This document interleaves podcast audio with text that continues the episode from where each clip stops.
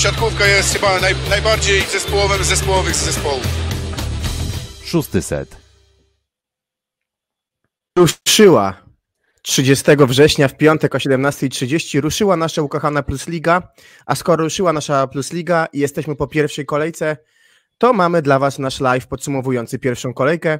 Dzisiaj w takim składzie, jakim jesteśmy, czyli ze studia w Warszawie wita Was Kuba Lewandowski. I ze studia w Rzeszowie Filip Korfanty. Korzystamy z wolnego wieczoru bez meczu plus ligi, bo od jutra już znów e, rusza e, kolejne granie, także mamy bardzo wąski wycinek czasowy, postaramy się go maksymalnie wykorzystać. Tak, dokładnie. Przepraszamy za chwilowe opóźnienie. Chcieliśmy dać sobie chwilę, żeby właśnie też y, przeanalizować na szybko między sobą mecz Lubin BBTS, który skończył się chwilę po 20. I, i mamy taki dla Was pro, program na dzisiaj, taką propozycję, że omówimy sobie głównie cztery spotkania, e, a, a, ale o każdym spotkaniu też pozostałym powiemy trochę i zacznijmy może najpierw krótko o tym, co zobaczyliśmy przed chwilą, bo pewnie Wy też oglądaliście, dlatego po e, obejrzeniu spotkania włączyliście się na nasz kanał, za co nam jest bardzo miło. A co obejrzeliśmy? Obejrzeliśmy spotkanie powracającego do Plus Ligi zespołu BBTS Bielsko-Biała z Kuprum Lubin, Kuprum odmienionym i Kuprum Lubin odmienione, trochę bardziej doświadczone niż rok temu, wygrało 3 do 1. MVP Grzegorz Pająk, który w czwartym secie, kiedy to szło na równo, prawda, po 20, serią zagrywek e, zbudował przewagę dla, dla drużyny z Lublina, Lubina i ważne trzy punkty e, na koncie Lublinian. E, jak oceniasz ten mecz? Co Ci się podobało? Co możesz powiedzieć po, po tym meczu o, o drużynie Kuprum Lubin, jeżeli chodzi o zestawienie Berger, Mbaje, Pająk, czyli te nowości? A co byś powiedział Beniaminku z Bielsko-Białej, który dużo w czasie meczu rotował? Hmm, dobrze, Kuba, trafiłeś w oczekiwania, bo właśnie Arwena chyba zgadła, że generuje się na szybko analiza meczu Lubin BBTS Bielsko-Biała. Właśnie czekaliśmy i trochę ostatniliśmy po tym, co się tam w Bielsko-Białej wydarzyło. Potrzebowaliśmy chwilę na to, żeby dowiedzieć się, co my o tym meczu myślimy. Były cztery sety, przy taki czas myślałem, że może skończyć to nawet w trzech setach, ale Jake Haynes, który bardzo długo nie mógł złapać breaka w zagrywce, e, wstrzelił się na sam koniec trzeciej partii i mm, znakomitymi zagrywkami jeszcze dał szansę BBTS-owi na jeden punkt, ale Lubin dość mocno zaczął czwartą partię i to właśnie przez wspomnianego przez Ciebie Grzegorza Pająka, który był zdecydowanie najczęściej serwującym graczem e, Lubina, no i to się dało we znaki bielszczanom, zwłaszcza w czwartym secie, gdzie aż trzy razy w trzech obejściach wchodził pająk na zagrywkę, za każdym razem był to przynajmniej jeden break, a w tym pierwszym obejściu z pająkiem na zagrywce tam była chyba duża przewaga, zrobiło się bodajże jakoś 6 do 2 przy jego zagrywkach. E, do tego uważam, że bardzo dobry generalnie jego mecz w rozegraniu, mnóstwo korzystał ze środka.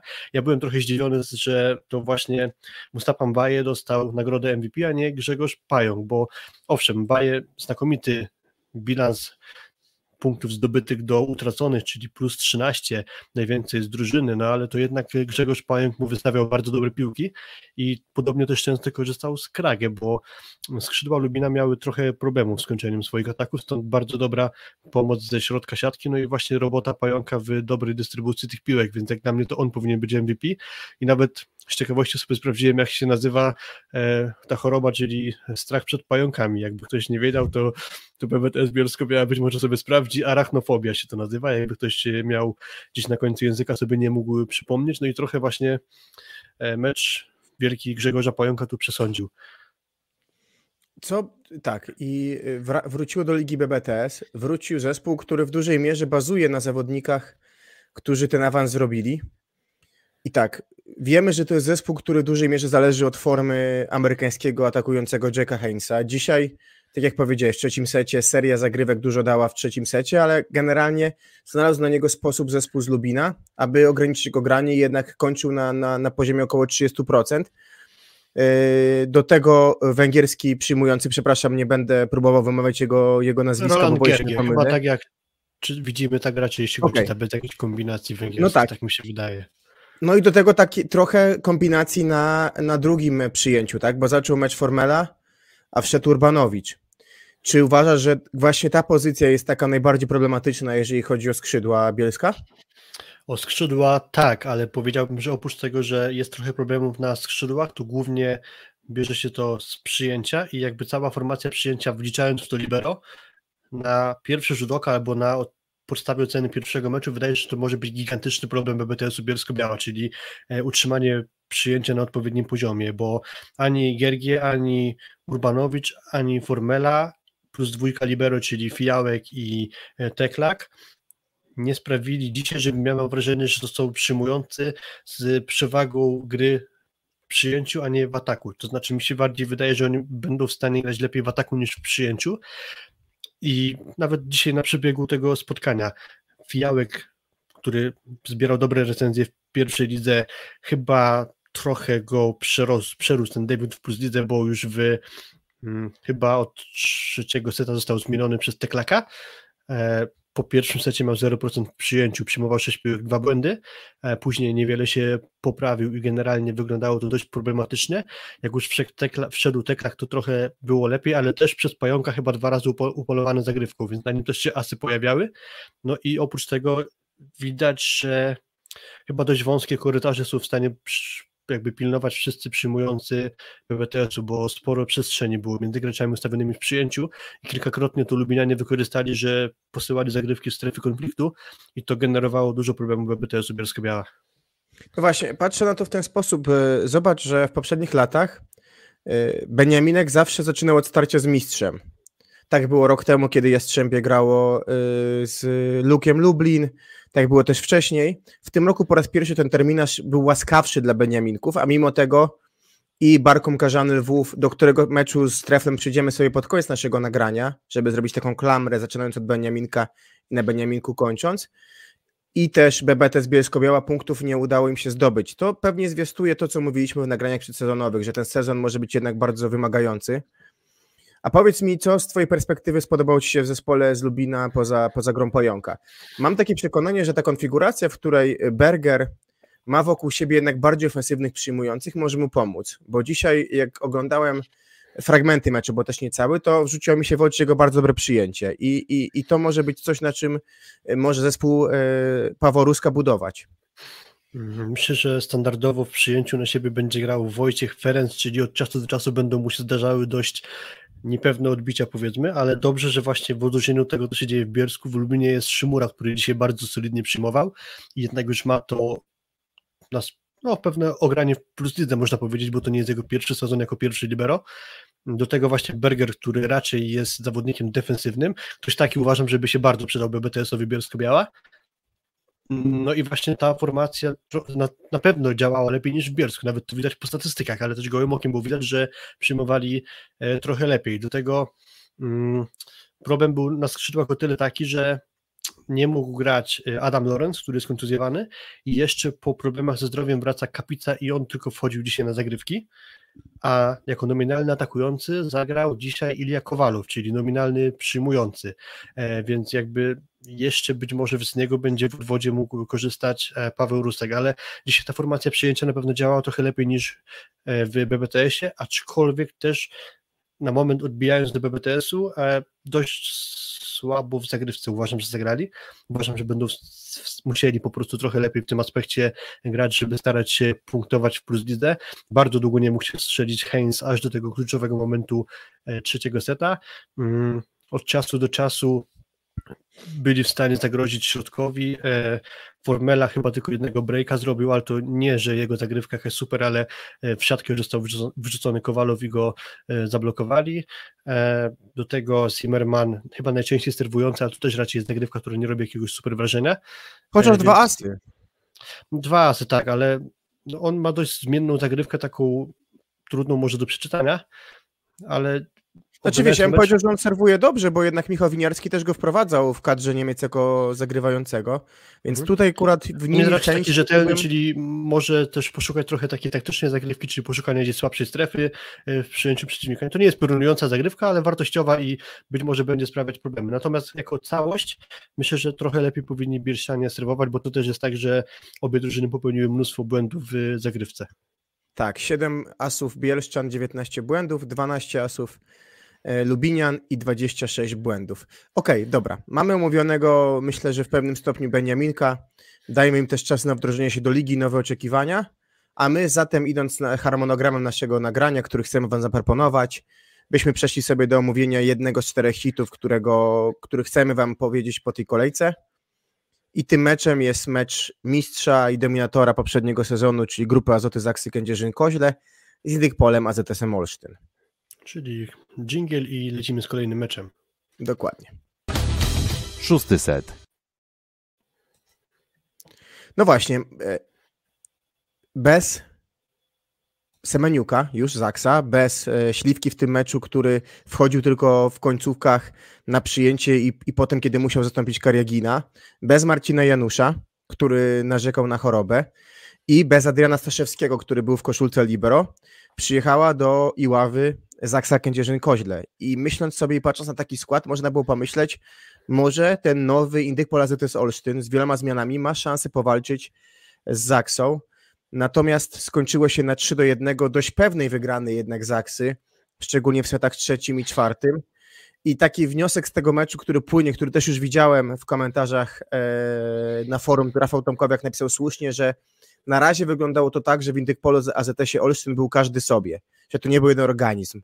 Podczas gdy Zaksa, drugi mecz, bo pierwszym dla mnie był też finał memoriału Gołasia, robi mecz, w którym robi dwucyfrową liczbę bloków. W memoriale to było 18 w 5 setach, teraz mamy 14 w 4 setach. Ponad 3, sety, 3 bloki na set to jest ponad dawno niewidzianą średnią światową, którą stanowi około 2 bloki na set. Także generalnie Zaksa dalej Zaksą? Właśnie chyba zaczniemy powoli bawić się w taką grę. Co jeszcze musi e, w swoich ogniwach stracić Zaksa, żeby w końcu dało się ją pokonać, albo żeby e, przestali wyglądać jak e, zespół, który gra po prostu bardzo dobrą siatkówkę z pewnymi tylko ewentualnie mankamentami. No ale mm, bardziej bym się tutaj doszukiwał słabości po stronie innych polu AZS-u Olsztyn, który mnie bardzo w tym meczu rozczarował. Też można tutaj powiedzieć, że może nie wyciągajmy za daleko idących wniosków, bo jeszcze jest dość wcześnie, też trzeba zwrócić uwagę na to, że chociażby Juan Weber dołączył późno, e, nowi w szóstce Karliczek, nowy Lipiński, e, nowy Tuaniga, nowy Libero, więc tych elementów do zazębienia się jest jeszcze mnóstwo, a spotkali się po prostu dobrze żyjącą ze sobą grupą zawodników po drugiej stronie siatki, e, stąd też tak to wyglądało, jak wyglądało pierwszy set w sumie jeszcze wyrównany, bo tam było 18 do 18.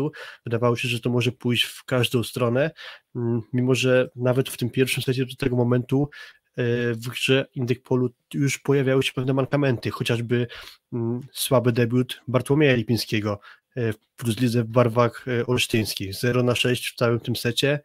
Mm, do tego średnia bardzo gra Tuanigi posypał się trochę decyzjami od tego momentu 18-18, do tego bardzo elektryczny, grający słaby mecz Libero Jakub Czynaitis no i to sprawiło, że od tego momentu 18-18 już lepiej punktowała Zaksa i tego seta wygrała. Mm, drugi set w sumie wygrany przez Olsztyn 25 do 22, ale mogło tak naprawdę się skończyć trochę wyżej. Gdyby lekko lepiej grali w organizacji swojej gry, e, to pewnie dałoby się tego seta wygrać nawet, nie wiem, do 19, 18, może do 20 lub jakoś tak, a skończyło się do 22 i to nie było pewne, że e, Indykpol tego seta dowiezie.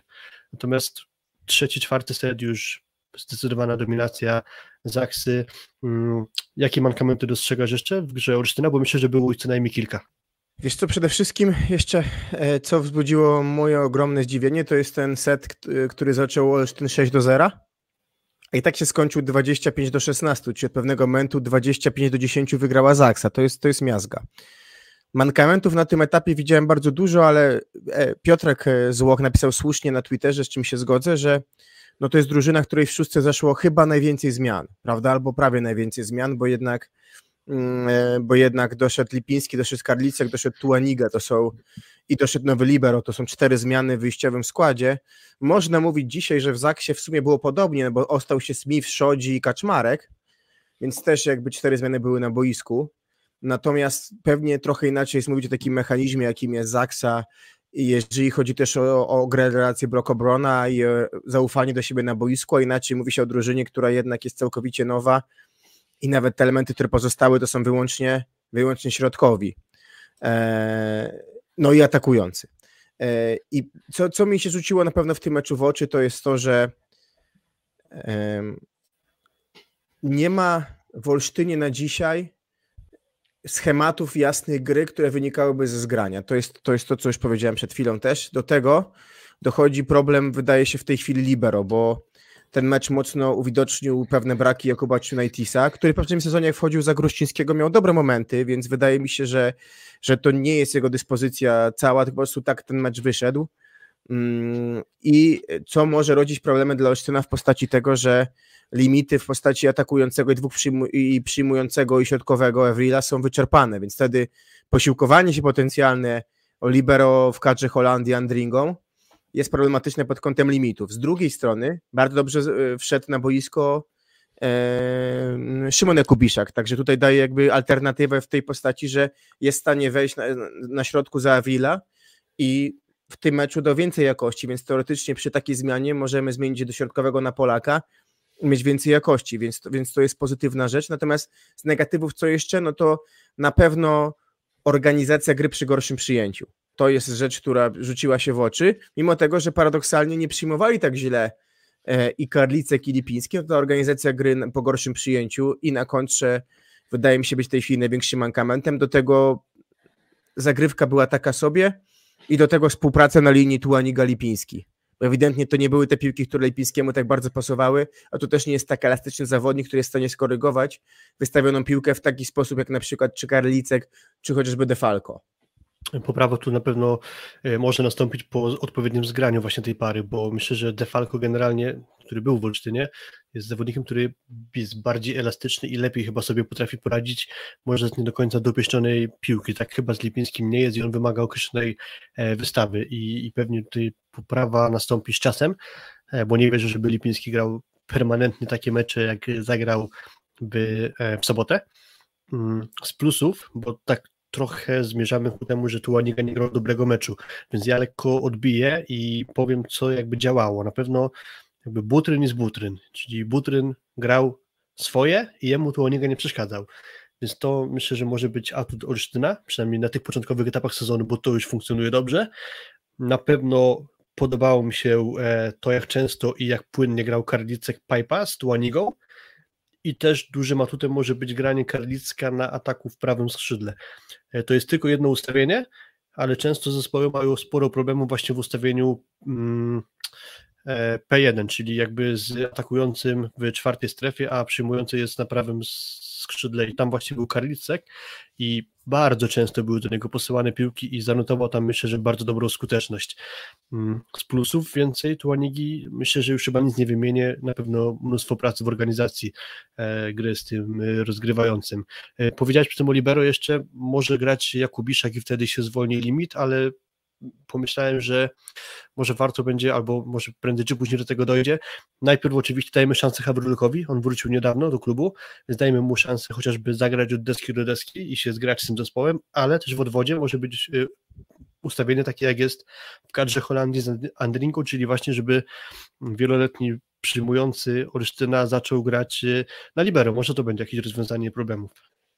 Tak, a jeśli chodzi o Zaksę, no to stara dobra Zaksa. W sensie, po pierwsze to, co mówiłem e, w, w pytaniu tak naprawdę, czyli kapitalny kolejny mecz w bloku i to w blokach bezpośrednich i w blokach. Mm, tam każdy ze skrzydłowych blokował, do tego pięć bloków punktowych Paszyckiego i dwa wybloki, trzy bloki punktowe Smitha, pięć wybloków, także element wyglądał fantastycznie. Do tego nieźle wyglądający Kariagin, nawet przy, z, z, z, z Przemkiem Smolińskim to wyglądało fajnie, nawet przy tych trochę bardziej podwieszonych piłkach niż od Marcina Janusza. Wszechstronny Łukasz Kaczmarek, który dołożył w każdym aspekcie. Mm, no, no więc to jakby zrobiło swoje. Do tego Wojciech Żeliński, który no, widzieliśmy to też chociażby w meczach, e, z, w meczu z Zawierciem rok temu, że jest zawodnikiem, który jak wejdzie na boisko, to nie odstaje od pozostałych zawodników Zaksy i myślę, że, że, że w takim zestawieniu Zaksa z tymi czterema przyjmującymi jest w stanie w jaki sposób ten brak Semeniuka zniwelować. Czy to przez moment ustawiając Kariagina w pierwszej linii, który jest naprawdę w ataku, ma ogromny potencjał i to skocznościowy e, i kierunkowy. Szkoda, że wyleciał, to prawda, ale myślę, że no, młode ciało szybko się goi, więc wydaje mi się, że może po miesiącu e, będzie w stanie wrócić.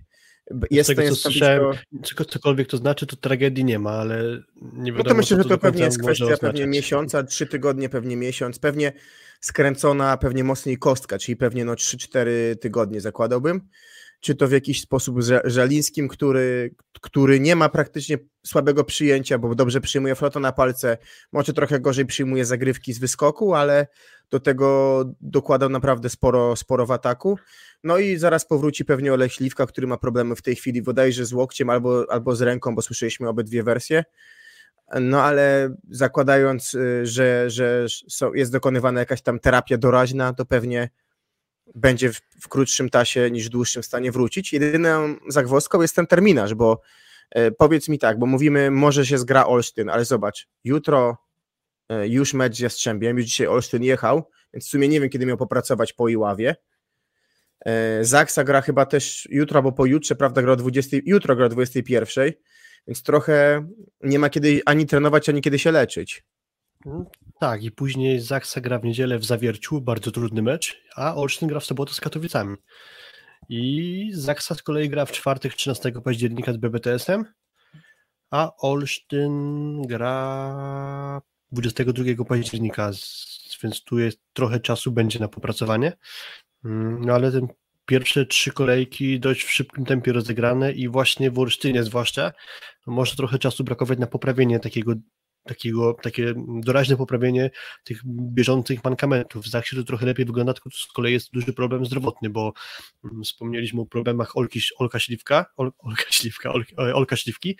Mm, on wchodził na boisko, ale chyba nie do końca się nadawał do grania w pełnym wymiarze. Do tego nie było Adriana Staszewskiego. E, kontuzja Kariagina, która myślę, że tak jak powiedziałeś, obstawiam, to znaczy zgadywanie pewnie 3-4 tygodnie co najmniej bez gry, a nawet jeśli by to było dwa tygodnie, to i tak z trzy mecze pewnie opuści. Mm, do tego Marcin Janusz chory być może już na jutro będzie gotowy, jeżeli nie, no to też trzeba przyznać, że Przemysław Stępień bardzo poprawny mecz zagrał, żeby nawet nie powiedzieć, że dobry po prostu. Bardzo dobrze rozdzielał piłki, świetnie korzystał z znakomicie dysponowanego Łukasza Kaszmarka, e, więc bardzo dobry jego mecz, e, ale na pewno z Januszem zachce jeszcze trochę e, płynności i swobody w ataku zyska. Mm, co do Regina, to tylko jeszcze mhm. jedno takie zdanie, on dość słabo zaczął, ale zaczął się rozkręcać. I tak jak właśnie się pojawiło w tym komentarzu, który przed tym pokazaliśmy, to jak już wydawało się, że wszedł na dobre obroty, to złapał kontuzję, więc jeszcze nie skreślajmy go po tym, że ktoś go mianuje per młody Bułgar, albo że nikt go nie zna. W sensie dajmy mu po prostu trochę pograć i zobaczymy. Mam pytanie, bo w tym kontekście e, zdrowy jest Wojciech Żeliński, na pewno jutro zagra i kto obok niego? Pyta, czy już Aleksander Śliwka jest w stanie atakować, czy może będzie trzeba, bo tak jak mówiłem, widzieliśmy też stroju libero Adriana Staszewskiego. I trochę jest pytanie, kto, kto tam ma wyjść, czy może ktoś z drugiej drużyny, czy, czy Olek wyjdzie i zagra tak jak zagrał w czwartym secie, czyli będzie pewnie trzecią opcją w ataku, jak najrzadziej dostawał piłkę do ataku. No dość duże wyzwanie pewnie przed tym meczem jutro dla Tomasa Samelwuo przed meczem z Lukiem Lublin, ale my o tym pewnie, o typach na, na kolejkę drugą na koniec. Mm, z ostatnich takich pytań, a może właśnie taki i Bartek Klut na, na ataku. Natomiast no, Zaksa zazwyczaj nie miała problemów, prawda, zdrowotnych. W poprzednim sezonie prawie cały sezon w fenomenalnym zdrowiu, nawet bez mikro, bez większych urazów, może tak. I nagle teraz te wszystkie może e, zła się sprzeniewierzyły przeciwko Zaksie i to wszystko trafiło na raz, ale może lepiej na raz na początku, a potem, żeby to w long termie e, działało dobrze.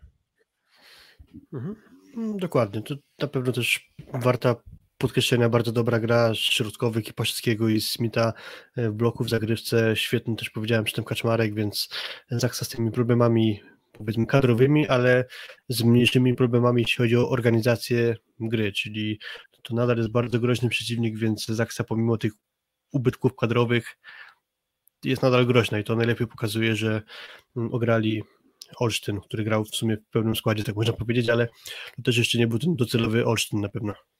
No i właśnie, y, podejmując temat organizacji gry, proponuję, żebyśmy przeszli do kolejnego spotkania, które odbyło się też w sobotę, tylko że po meczu w Iławie, gdzie zaskoczyła nas bardzo pozytywnie organizacją gry Aseko Resowia.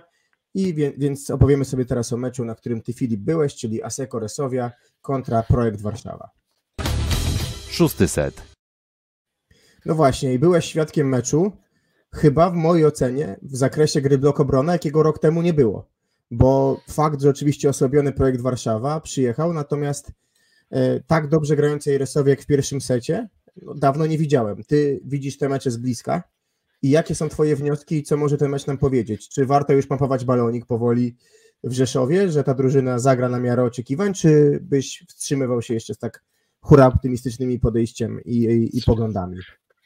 Pewnie Kuba pamiętasz, że obaj jeszcze z Piotkiem Złochem widzieliśmy w zeszłym sezonie pierwszy mecz Asekoresowi w lidze, wygrany w Iławie z Olsztynem 3 do 0. Ten sezon potem już tak dobrze nie wyglądał na całym dystansie, więc jeszcze byłbym ostrożny, a jeszcze już, to było oczywiście pół żartem, bo co miał zeszły sezon do tego, już mniejsza z tym, ale, ale zupełnie serio, to jeszcze zdecydowanie bym się wstrzymał z jakimiś wielkimi e, komplementami wobec gry sobie, bo oczywiście są aspekty, za które warto Rzeszowian pochwalić, ale są też mankamenty, które były już widoczne nawet na tyle tak słabo grającego projektu, bo chwilę o Warszawianach, e, kontuzja Kevina Tilly, który jeszcze przez jakiś czas będzie niedostępny do gry. Do tego problemy z mięśniami brzucha Artura Szalpuka, który nawet do Rzeszowa nie przyjechał. Do tego mówiło się, że nie w pełni zdrowy jest Mateusz Janikowski, Piotr Nowakowski. Mm, Janikowski zaczął na ławce, Nowakowski grał i nie zagrał dobrego meczu, trzeba to wprost powiedzieć. E, oprócz tego Janikowski na boisku się nie pojawił, za niego wskoczył ekspresowo wręcz Kamil Baranek, czyli zawodnik, który niedawno skończył 39 lat, e, przyjmujący czeski. Mm, byłem w piątek na treningu projektu i on już trenował, więc to nie jest tak, że on jakoś prosto z autobusu może wskoczył do szóstki projektu, ale na pewno dużo tam jeszcze jest do poprawy, jeśli chodzi o jakieś ustawienie w przyjęciu chociażby, czy no po prostu zgranie, bo, bo potrzeba tego czasu w takich sytuacjach, to jest oczywiste. Nie był to dobry też na pewno mecz Jana Firleja, więc y, te kilka aspektów już trochę ułatwiały robota Sekoresowi, no a powiedziałeś o bardzo dobry, dobrej grze blok obrona, to zwłaszcza przypomnij sobie Kuba, na co zwykle narzekaliśmy odnośnie Resowi w zeszłym sezonie, czyli powstrzymanie prawo skrzydłowego rywala. Tak. To działało kapitalnie. Zderzenie z Plus Ligą, Linus Weber i e, Nils Krapwijk e, koszmarne, jakby po prostu stanęli na torach i prosto pod nadjeżdżający pociąg, tak można powiedzieć, e, koszmarne spotkanie i jednego i drugiego atakującego. Weber Oczywiście trzeba też pamiętać, że on miał problemy z kontuzjami, bo nie pograł za wiele w reprezentacji Niemiec, tam jako atakujący grał Karlicek, więc dałbym mu trochę czasu. Na razie o tym meczu pewnie najszybciej chciałby zapomnieć, jak to możliwe. No i Klapwijk też jest zawodnik gdzieś chyba zbliżający się do 40. Ostatnio już trochę słabsze kluby, e, więc wiele bym się po nim nie spodziewał. No i tutaj dobrej zmiany nie dał, więc e, no, mnóstwo do roboty jeszcze ma Santilli z zespołem projektu. No ale to, co grał projekt, to jest jedna, a to, co działo się po stronie Asekoresowi, to jest druga sprawa. No i tu właśnie do pozytywów możemy przejść. E, uważam, że dobry mecz zagrał Fabian Drzyzga. Świetnie zagrali obaj środkowi i znakomicie grał Paweł Zatorski. Ja byłem zbudowany tym, co grał Paweł, tak szybko po, powiedzmy sobie, takim sobie sezonie reprezentacyjnym. E, e tak, do klubu i do szybko się pozbierał.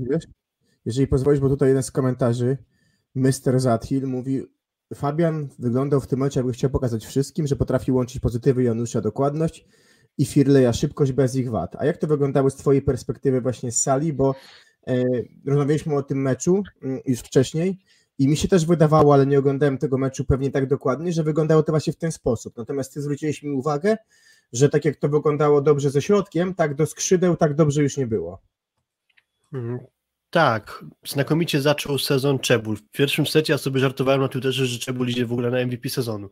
Nawet te cztery asy serwisowe w tym secie to generalnie robił piorunujące wrażenie i, i dobra gra w ataku i właśnie te zagrywki i nawet gdzieś go pełno było w drugiej linii, że wystawiał piłki, coś tam obronił, po czym Czebul zgasł, a nie odpaliła tak naprawdę na dystansie całego meczu pozostała dwójka skrzydłowych, czyli i Maciej Muzaj, e, i CJ DeFalco, od czasu do czasu też wchodzący Thibaut Rossard. On akurat miał tam mało roboty, bo grał krótko, więc jego bym nie oceniał, ale CJ DeFalco w zagrywce dość słabo, mm, w ataku, tak jak cała pozostała e, grupa skrzydłowych Rysowi też słabo. No to żeby nie być e, gołosłownym, ciężko chwalić skrzydłowych za mecz w taki, że DeFalco ma 4 na 11 w ataku, Czebul 6 na 16, Muzej 6 na 15, już nie wypominając błędów i ataków zablokowanych.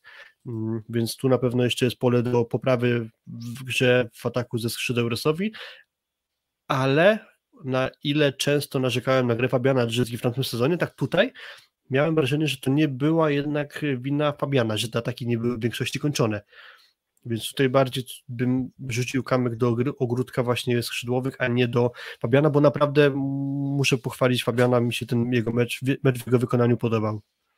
Wygląda dobrze, chyba przygotowany fizycznie, prawda? No jednak przepracowany cały okres przygotowawczy to, to zawsze procentuje mimo wszystko. E, tutaj też słusznie Zmienił się trener uwagę... przygotowania fizycznego w Rysowi, więc być może to właśnie jest jego ręka widoczna już od pierwszej kolejki. No i też y, względny komfort miał Fabian Żyzga, który mógł się ze swoimi graczami, przynajmniej z rezerwowymi, zgrywać, bo pierwszy raz od lat był tak wcześnie na okresie przygotowawczym w Rzeszowie. Dokładnie. Jeżeli chodzi, mi, mi, na pewno w tym meczu budzi wrażenie, tak jak mówię, wskaźnik efektywności projektu, bo to był najniższy wskaźnik efektywności ze wszystkich drużyn. Natomiast oczywiście trzeba zwrócić uwagę na jedną rzecz, bo z jednej strony w projekcie tak naprawdę jak zobaczysz pierwszy skład, no to brakowało jednego zawodnika, prawda? Pewnie drugiego przyjmującego.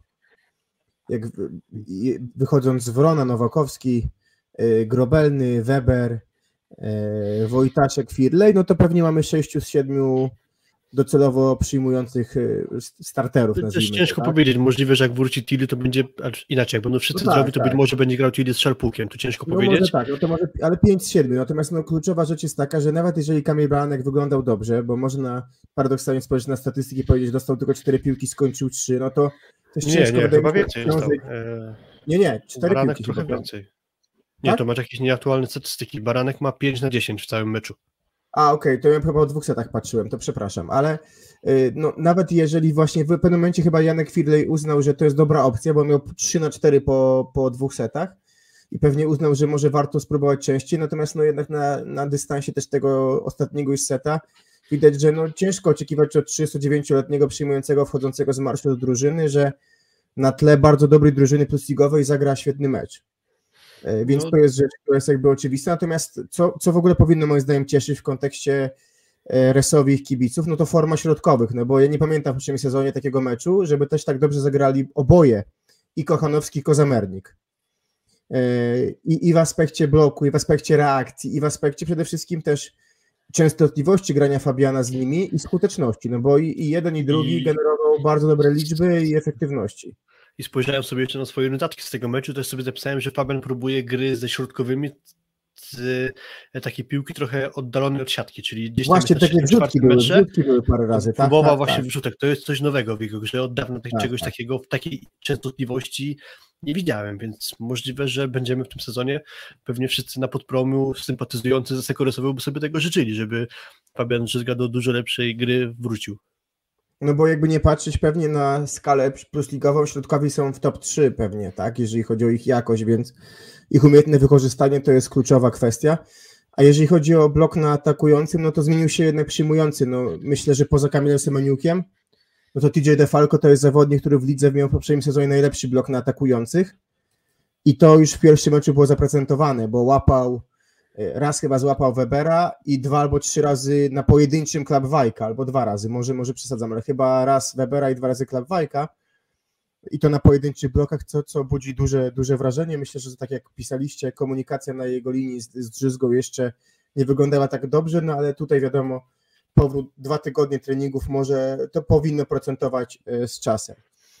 Czy projekt tak, Warszawa ma się tego martwić? No bo brakuje szalpu, kontuzja brzucha. Tu piszecie o właśnie jego problemach ze zdrowiem, które no, bardzo utrudniają mu granie, bo, bo miał jej dwa lata temu w Polsce i rok temu na Ukrainie, że generalnie no, świetny zawodnik, ale, ale zdrowie, jeżeli chodzi o mięśnie brzucha i pleców brak.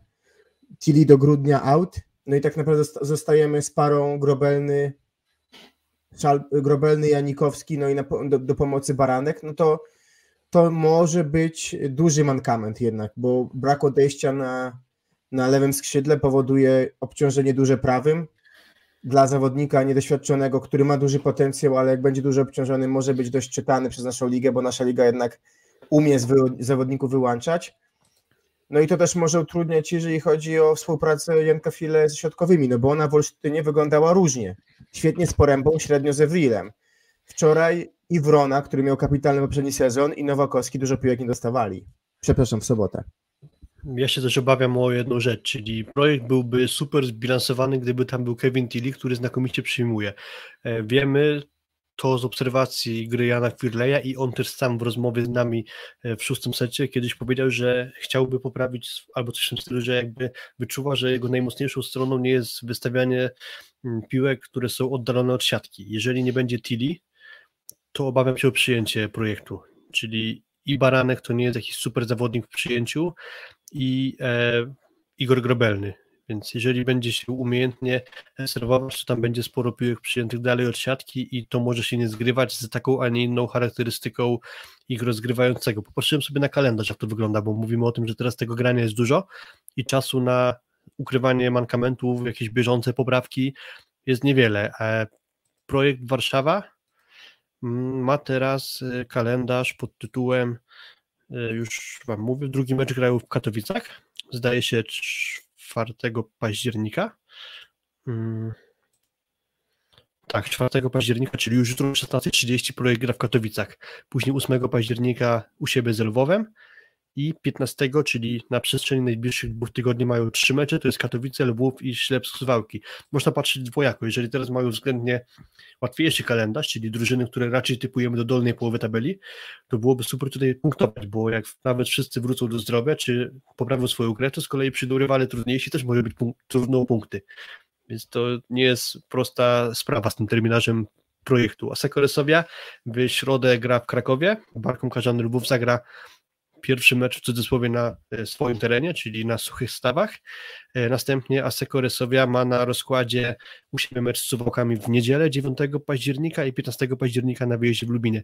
Jeśli dobrze się wszystko poskłada i Resowia będzie w stanie swoją dobrą grę przyłożyć na kolejne mecze, to może się rozpocząć od czterech wygranych spotkań, bo kalendarz na pewno Rzeszowianom sprzyja i teoretycznie mają tych niżej notowanych rywali e, przed sobą, więc może tam już siła mentalna na początku Rzeszowian zbudować, o ile się jakaś wpadka nie przytrafi, bo pamiętam chyba zeszły sezon i fajnie, że wygrana 3 do 0 w Iławie, po czym chyba w drugiej kolejce przytrafiła się porażka z Katowicami, Katowicami? zdaje się. Tak, tak, tak. 0-3 z Katowicami. Tak, 3 do 0 w Katowicach, dokładnie.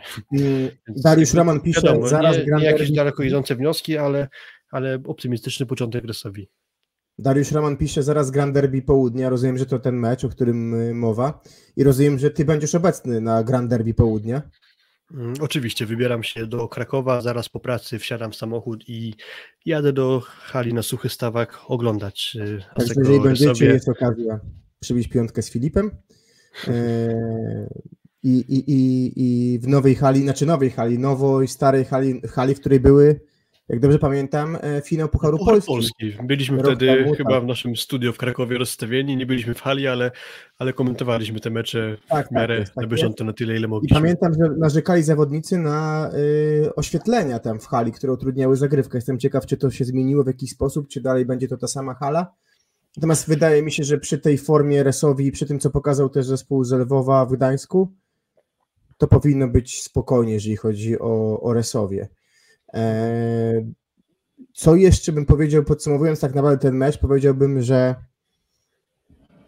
w końcu inaczej, że widać na razie w Resowi, że kadrowicze wrócili w dobrej formie, albo w takiej, jakiej byli na mistrzostwach, bo Defalco też nie wyglądał e, wspaniale, a na mistrzostwach też tak nie wyglądał, natomiast dobrze wyglądali Kozemerik, dobrze wyglądał E, Kochanowski, czy świetnie wyglądał Kochanowski i przyzwoicie albo dobrze Czebul, więc widać, że ta forma utrzymana, natomiast no widać, że przepracował dobrze okres przygotowawczy Fabian i myślę, że to jest rzecz, która y, powinna cieszyć kibiców y, spod promia. Mm. mm. Niezależnie co by się działo na pozostałych formacjach, to gra Fabiana tutaj myślę, że jest kluczowa, jeśli Resowia mieści o bardzo dobrym wyniku, więc optymistyczny początek. No właśnie i mówimy o rozgrywających, i o niejako rywalizacji rozgrywających w, o, o walkę o, o bilet no, na Igrzyska do Paryża. I teraz powiemy sobie o meczu, w którym zagrał nasz reprezentacyjny rozgrywający i próbował środkiem znowu wygrać mecz z zawierciem. Także myślę, że czas na przejście do meczu. E, Aluron CMC Warta Zawiercie kontra PGS Krabełchatów. Szósty set. No właśnie, niedzielne popołudnie, e, tuż po, tuż po rosołku i po schabowym. i zaczęły się delicje siatkarskie e, w, w Zawierciu. Drużyna Zawiercia przystępująca do sezonu z, z dużymi ambicjami, z nowym trenerem, e, z przebudowaną w jakiś stopniu drużyną, podejmowała PGS Krebełchatów, czyli mieliśmy do czynienia z rewanżem za mecz o trzecie miejsce, za finał o trzecie miejsce w ubiegłym sezonie. Finał rok temu o trzecie miejsce wygrany przez zespół z Zawiercia. Dużo tiebreaków w tej, w tej rywalizacji o brąz i wczoraj też tiebreak i też wygrany przez zespół Zawiercia, więc Michał Winiarski w debiucie ze zwycięstwem. Hmm. Czy co, inaczej, czy ten mecz pozwala nam wyciąganie jakoś daleko idących wniosków? Bo były momenty w grze Zawiercia, gdzie nawet ci, na których bardzo liczą, czyli czy Danani, czy Kwolek, wyglądali trochę słabiej. Były momenty, kiedy ci, których my w nagraniach sezonowych, takich jak, tacy jak Lanza czy Koń, nie, nie do końca docenili, wyglądali świetnie. Czy, czy ten mecz według Ciebie jest już jakąś wskazówką na cały sezon, czy za wcześnie, spokojnie, dopiero pierwszy mecz, dajmy drużynom się zgrać, dajmy rozgrywającym też zgrać się z kadrowiczami? Myślę, że tak jak w przypadku chyba każdego zespołu, trochę czasu trzeba dać, ale nawet już w tym jednym meczu widać potwierdzenie jednego z atutów skry, czyli Mateusz Bieniek. Tam co by się nie działo, to na Mateusza Bieńka na pewno można liczyć i ten drugi set wygrany przez Skrę bardzo gładko do 16 to jedna z jego głównych składowych to jest seria ośmiu zagrywek z rzędu Mateusza Bieńka. Generalnie tak można by skrócić tego seta, że zawiercie zostało zagrywką rozstrzelane i to trochę jeden do jednego przypomina PGS Kres zeszłego sezonu, czyli duże bazowanie na sile zagrywki. Jeżeli im zagrywka siedzi, a bywa tak, że siedzi w jednym secie, ale siedzi w innym i tu się pojawia duża nierównowaga, no to jeżeli tej przewagi dobrej zagrywki, aniżeli słabej będzie dużo, no to Scrum jest w stanie robić dobre wyniki. Teraz nie za dużo brakło w sumie do wygranej w zawierciu, to byłby całkiem udany początek sezonu, zwłaszcza biorąc nawet tego dość gładko przegranego pierwszego seta, gdzie zawiercie prowadziło bardzo wysoko, dopiero gdzieś w końcówce Skra była w stanie zniwelować stratę tylko do czterech punktów, ale jeden do jednego, może nie jeden do jednego, ale bardzo podobna charakterystyka zespołu Skry będzie chyba obowiązywać w tym sezonie. Co mi się rzuciło w oczy, jeżeli chodzi o pewne przewidywania na cały sezon, to jednak skuteczność atakujących przeciwko zawierciu. Myśmy to podnosili w nagraniach przedsezonowych. No i Atanasiewicz, który grał sobiutko w kadrze, nagle zagrał bardzo dobry mecz. Z drugiej strony cztery bloki Urosza e, punktowe, więc jestem ciekaw, jak to się rozwiąże, natomiast tu jest pewna rzecz, którą w tym meczu zauważyłem. Druga rzecz, którą zauważyłem, to jest jednak jakość, jaką wnoszą do ligi tacy zawodnicy jak Lanza czy Borge, Mauricio Borges. Czyli generalnie możesz być już starszy, ale jeżeli kiedyś grałeś w siatkówkę na poziomie wybitnym, no bo takim myślę, że poziomem są mecze w strefie medalowej Igrzysk Olimpijskich czy Mistrzostw Świata, to jakoś po prostu masz. Możesz liczyć mieć słabszą motorykę, może nie tyle, sile, nie tyle siły w ramieniu, ale dalej jakość, szczególnie przyjęcia masz. I Lanza w tym elemencie wyglądał bardzo dobrze wręcz. Miał sety, gdzie zaczął świetnie, bo był po dwóch, trzech setach wyglądał kapitalnie, potem gaz fizycznie i to może być, tak jak piszecie tu słusznie, charakterystyka, charakterystyka trochę Filipo Lanzy w tym sezonie. Kolejna kwestia. Patryk Łaba, Joker. Mówiło się długo w lidze, że Jakub Bucki jest takim Jokerem. Może Patryk Łaba ten tytuł przechwyci, bo cały sezon Winiarskiego poprzedni był tym wchodzącym na zagrywkę i to wyglądało dobrze. Tu wchodzi i od razu przy piłce meczowej serwuje dobrze, podbija atak, który kończy się kontrą i punktem e, Dawida Konarskiego i wygraną zawiercie, więc taki kolejny mały plusik tutaj dla, dla nowego nabytku zespołu zawiercia. I kolejna też kwestia, y, w samym zawierciu y, po meczach sparingowych mówiło się o tym, że na tym etapie zgrania w sezonie mogą być jeszcze wahania w ramach meczu i chyba to dobrze ten mecz i wynik nawet, który widzi się przed sobą, to, to oddaje po prostu.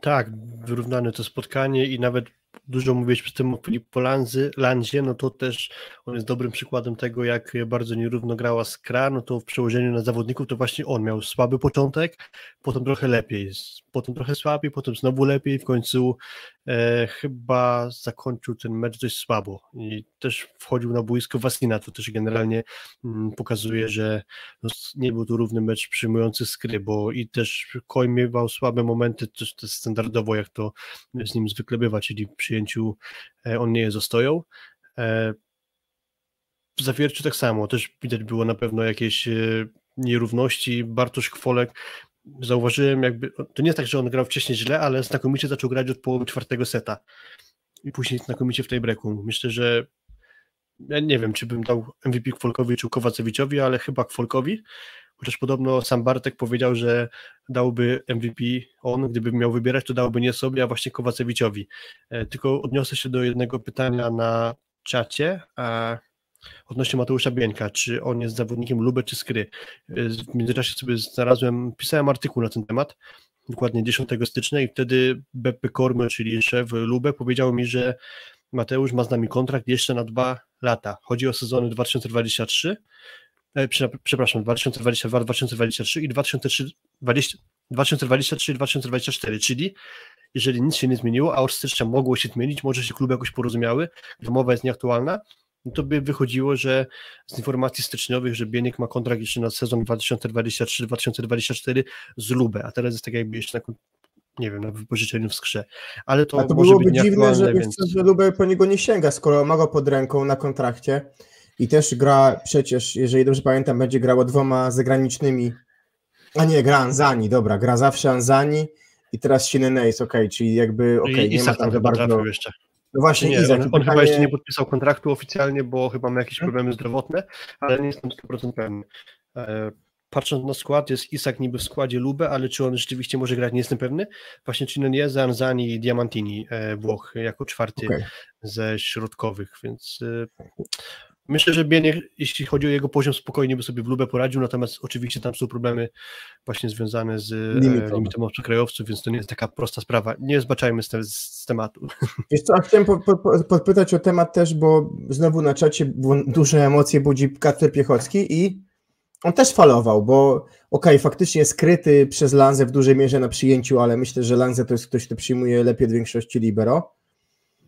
Ale momentami w tym meczu Piechocki wyglądał lepiej od Danianiego, tak? który, który jest absolutną gwiazdą na pozycji libero, więc też bym nie określał tego meczu Kacpera jako bardzo złego. Z czasem też Danani zaczął e, wyglądać pewniej, natomiast Pierwsza kolejka, myślę, i ocena libero jest, jest po prostu za wczesna, bo to bardzo dużo zależy od jakości rywala, i od tego, jak ci podejdzie hala, i od tego, jak rozumiesz się z partnerami na strefach konfliktu. Mm, pamiętasz bardzo mocno, jak wyłapywałeś w poprzednim sezonie pozycje, na których Szodzi był łapany. E, I że to było najczęściej to, jak był najbardziej wysuniętym do prawej, tak? Czyli był tak naprawdę w szóstej na, na P6 grał, tak? Znaczy, Szodzi. W pierwszej strefie P1. Tej, e, Sorry, P1, na, przepraszam. Narożniku tak, tak. powiedzmy. Tak, Tam tak, sporo tak, właśnie jakby niepewności wtedy w tej formacji Zaksy tak, jeżeli się, Szodzi w tej strefie był. W kontekście jakby pracy, którą wykonują w zawierciu zawodnicy, no to wszyscy trzej przyjmujący pojawili się w zawierciu tak naprawdę dwa tygodnie temu. No, pewnie, tak? Może z jakąś różnicą jednego, dwóch dni, tak? Bo my skończyliśmy mistrzostwa w niedzielę, tak Argentyna w czwartek, Serbia we wtorek, więc tak naprawdę no, wszyscy pojawili się na realnie pewnie dwa, dwa i pół tygodnia. To jest, jest mało czasu, żeby się zgrać tej formacji, więc to może też tłumaczyć to, że trochę jednak zagrywek e, poza tym, że one są dobre, jeżeli chodzi o skrę, bo, to drużyna to dobrze serwuje, no to jednak tego, tego zrozumienia jeszcze w jednej linii przyjęcia może nie być tyle, ile będzie na koniec e, sezonu. Mhm. E, a, Dokładnie, jeszcze coś rzuciło w oczy, przepraszam, tak? jeżeli pozwolisz, e, bardzo rzuciło mi się w oczy to, co, w czym świetny jest Krzysztof Rejno, czyli w niwelowaniu efektywności środkowych rywali, bo i Bieniek nie, zaczął bardzo średnio przy, przy, przy nich, skończył na niezłej efektywności, ale na przykład już zobacz, Karol Kłos skończył tylko 2 z 8 E, i skończył na efektywności neutralnej, zero, więc generalnie w tym kontekście bardzo dobry mecz Krzysztofa Rejno yy, przeciwko swoim vis-a-vis. Mhm. Znaczy z tego co widzę to kłos 2 na 8, jeden atak zablokowany, czyli jakby 12% efektywności, okay. więc nie tak dosłownie 0, no ale to no tak, to 2 na 8 na środkowego to na pewno nie jest dobry wynik i, i tu na pewno też jest za co jakby pochwalić Krzysztofa Rejno i tu też można powiedzieć, że może być taki symptom tego, że jak mówiliśmy w nagraniach przedsezonowych, że zawiercie właśnie poprawiło e, środek siatki, czyli to jest za Patryka Niemca wskoczył Krzysztof Rejno i mieliśmy już pierwszy owoc pozytywnej roboty właśnie byłego środkowego e, Zaksy. Mm. Kolejne wzmocnienie zawiercia, nieoczywiste, był Patryk Łaba, znakomite wejście zagrywkę w tej breaku przy 14-13, świetna zagrywka, jego obrona i udaną kontrą ten mecz zakończył e, Konarski. E, swoją drogą ze znakomitej wystawy z zabójska z linii bocznej Bartosza Kwolka, to też jest aspekt, za który Kwolkowi się tutaj plus należy, więc to, że Konar ten mecz skończył, to też po części robota i Kwolka i dobrej zagrywki obrony e, Łaby. Mm, tak, ale powiem Ci inna sprawa, bo chciałem Cię podpytać o jak Ci się podobała współpraca e, Tawary środkowi, bo na 92 piłki tylko 5 do Reino i 5 do Zniszczoła, czyli, czyli niecałe 9% piłek, tak? Czyli generalnie no jednak standardem jest powiedzmy 15-16%. E, także coś chyba jeszcze na tej linii nie wygląda tak dobrze. Też Tavares to nie jest zawodnik, który jakby słynie, że jego ulubioną grą jest y, wystawiany piłek na środek. To też jakoś bardzo zdziwiony nie jestem, natomiast dajmy czas i zobaczmy, jak na chociażby Tawaresza będzie w stanie wpłynąć Michał Winiarski, bo być może tu jeszcze z biegiem czasu Michał Winiarski jakoś wykrzesze więcej z Tawaresza i będzie on w stanie grać więcej środkiem. Póki co, no faktycznie bardziej tam było granie skrzydłami niż środkiem i tych piłek tam było dostarczanych e, mało. Inaczej niż chociażby było mecz z Pieńkiem, to akurat jest w ogóle inny biegun, ale ale na pewno do poprawy w zawierciu to jest. Zwłaszcza, tak, że tam sam, jest tak, tak, że żaden ze skrzydłowych nie jest turbo zawodnikiem pod wysoką piłkę. Ani Konarski, e, ani Bartosz Kwolek, ani Kowacewicz, który dużo bazuje na sprycie, a nie na jakiejś e, dynamice, na sile wyskoku, tylko właśnie jest spryt, który czasem zależy od szczęścia po prostu, więc na pewno im więcej do środka, tym będzie po prostu łatwiej się przebijać y, skrzydłowym. No, zdecydowanie. No, tak, no, nawet statystyki, które widzicie, pokazują, że to był mecz jednak y, gry na wysokiej piłce momentami, bo, bo to przyjęcie po prostu nie było najlepsze. Mm, natomiast y, jakby w tym meczu, który tak lawirował, jeżeli chodzi o, o poziom, lepsza była drużyna z zawiercia, wydaje się, że zasłużenie i dobre otwarcie. Natomiast Skra zaskoczyła, myślę, że im plus, jeżeli chodzi o e, jakość swojej gry w drugim i trzecim secie. Jeżeli taka jakość pozostanie, czyli mocna zagrywce, która jest, solidne przyjęcie, no to wtedy łamacz ma komfort i przy takim środku jest w stanie grać tak, że Skra będzie punktować e, i, i, i może zespoły, które aspirują do, do, do złota, tak jak Zawiercie, kąsać i to kąsać skutecznie. Mm. Tak, drugi set w, w, w, głównej mierze wyserwowany przez Skrę, trzeci to też ogrom błędów własnych zawiercia i po prostu poprawna tak, gra skry, tam wszystkie strefy, tak, tak. wszystkie strefy były otworzone, jakby nie tak, że tylko środek i, i nic, tylko jak było macz z każdego, jakby z każdej strefy był w stanie te ataki wyprowadzać i to działało dobrze, to myślę, że tak w skrócie gra PG Skry też może trochę kończąc, wspomniałbym, że dobre wejście Wasiny, więc e, z pewnością będzie można go na dłuższym dystansie wprowadzić, zobaczyć, czy to nie będzie najlepsze rozwiązanie e, względem właśnie grania z Kojem i Lanzą, którzy no, dość nierówno grali. Dość powiedzieć, że Lanza tego meczu nie dokończył. Być może to też trochę była charakterystyka skry, że oni chyba nie do końca dobrze wytrzymywali fizycznie spotkania.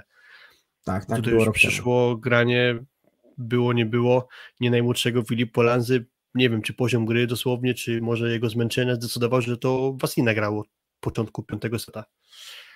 Tak, zmienił go potem na chwilę Lanza y, w trakcie seta, ale wrócił na koniec Wasina przy 11, przy bodajże przy zagrywkach Atanasiewicza, mm, które były też świetne i zrobiły nam po 12 w tej breku z 12-9. Tak, zaczął Wasina, no... później jakby wszedł za niego Lanza i potem po, powrót jakby y, zmiana powrotna, że znowu wszedł Lanza za Wasina. Dokładnie, dokładnie. dokładnie. Natomiast no myślę, że Skra zaskoczyła kibic inaczej. Skra pokazała się z dobrej strony. Myślę, że na miejscu i kibiców byłbym nastawiony na resztę sezonu całkiem optymistycznie.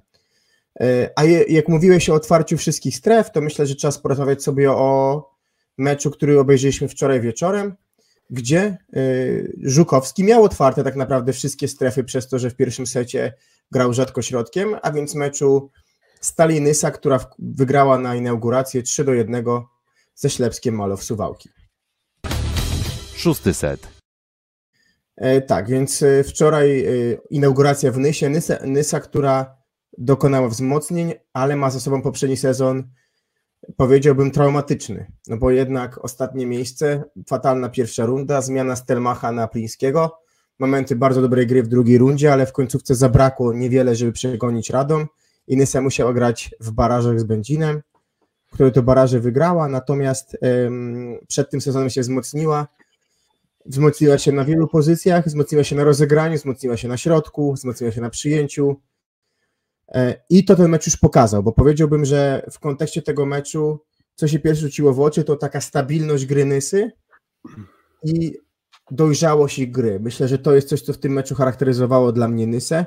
To jest dojrzałość i stabilność gry, która na przestrzeni meczu może nie była tak efektowna, jak gra e, Suwałk z Matiasem Sanchezem, to była po prostu stabilna e, i pasowała też naszej nadziei siatkówki, czyli Michałowi Gierżotowi. Powiedz, bo, bo wszyscy, oglądaliśmy ten mecz pewnie, albo wielu z nas e, analizowało sobie tę różnicę. Żukowski, solidny wyrobnik z elementami jeszcze bloku, dobrej fizyki, kontra artysta Sanchez, który w bloku no, z oczywistych względów nie daje zbyt wiele i który ma zagrywkę dość kąśliwą, bo zobacz, on będąc niższy od nas, skacze ledwo na siatkę tą zagrywkę, ta zagrywka leci tak bardzo płasko, prawda? Ona e, leci w, bardzo równo nad siatką dopiero potem opadając, więc generalnie ta zagrywka ciekawa, natomiast jakby kończąc moje pytanie, wyrobnik solidny Żukowski, który wykreował Gierżota kontra artysta Sanchez, jak to widziałeś?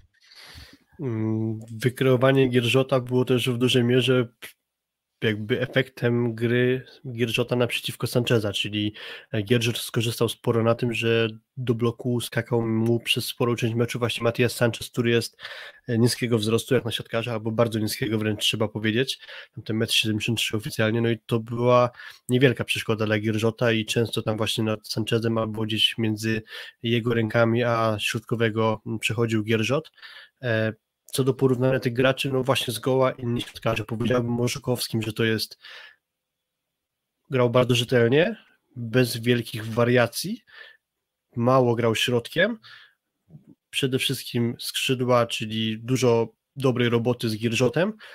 Widać po nim, że chyba złapali do, wspólny język bardzo szybko, bo te piłki do Gierżota były tak wystawiane, że miał duży komfort. Widać było po nim, że on się bardzo płynnie zbiera i atakuje z wysokiego pułapu. I już pomijając to, że grał naprzeciwko Sancheza, to po prostu jego atak wyglądał optycznie bardzo dobrze. I tu też jakby oceniam linię e, połączenia z Żukowskim. E, co do grania na pozostałe strefy, bywało różnie co do wystaw do Kwasowskiego i co do wystaw do Bentary. Mm, oni już tak skutecznie nie zagrali, no i właśnie ten trochę brak środka.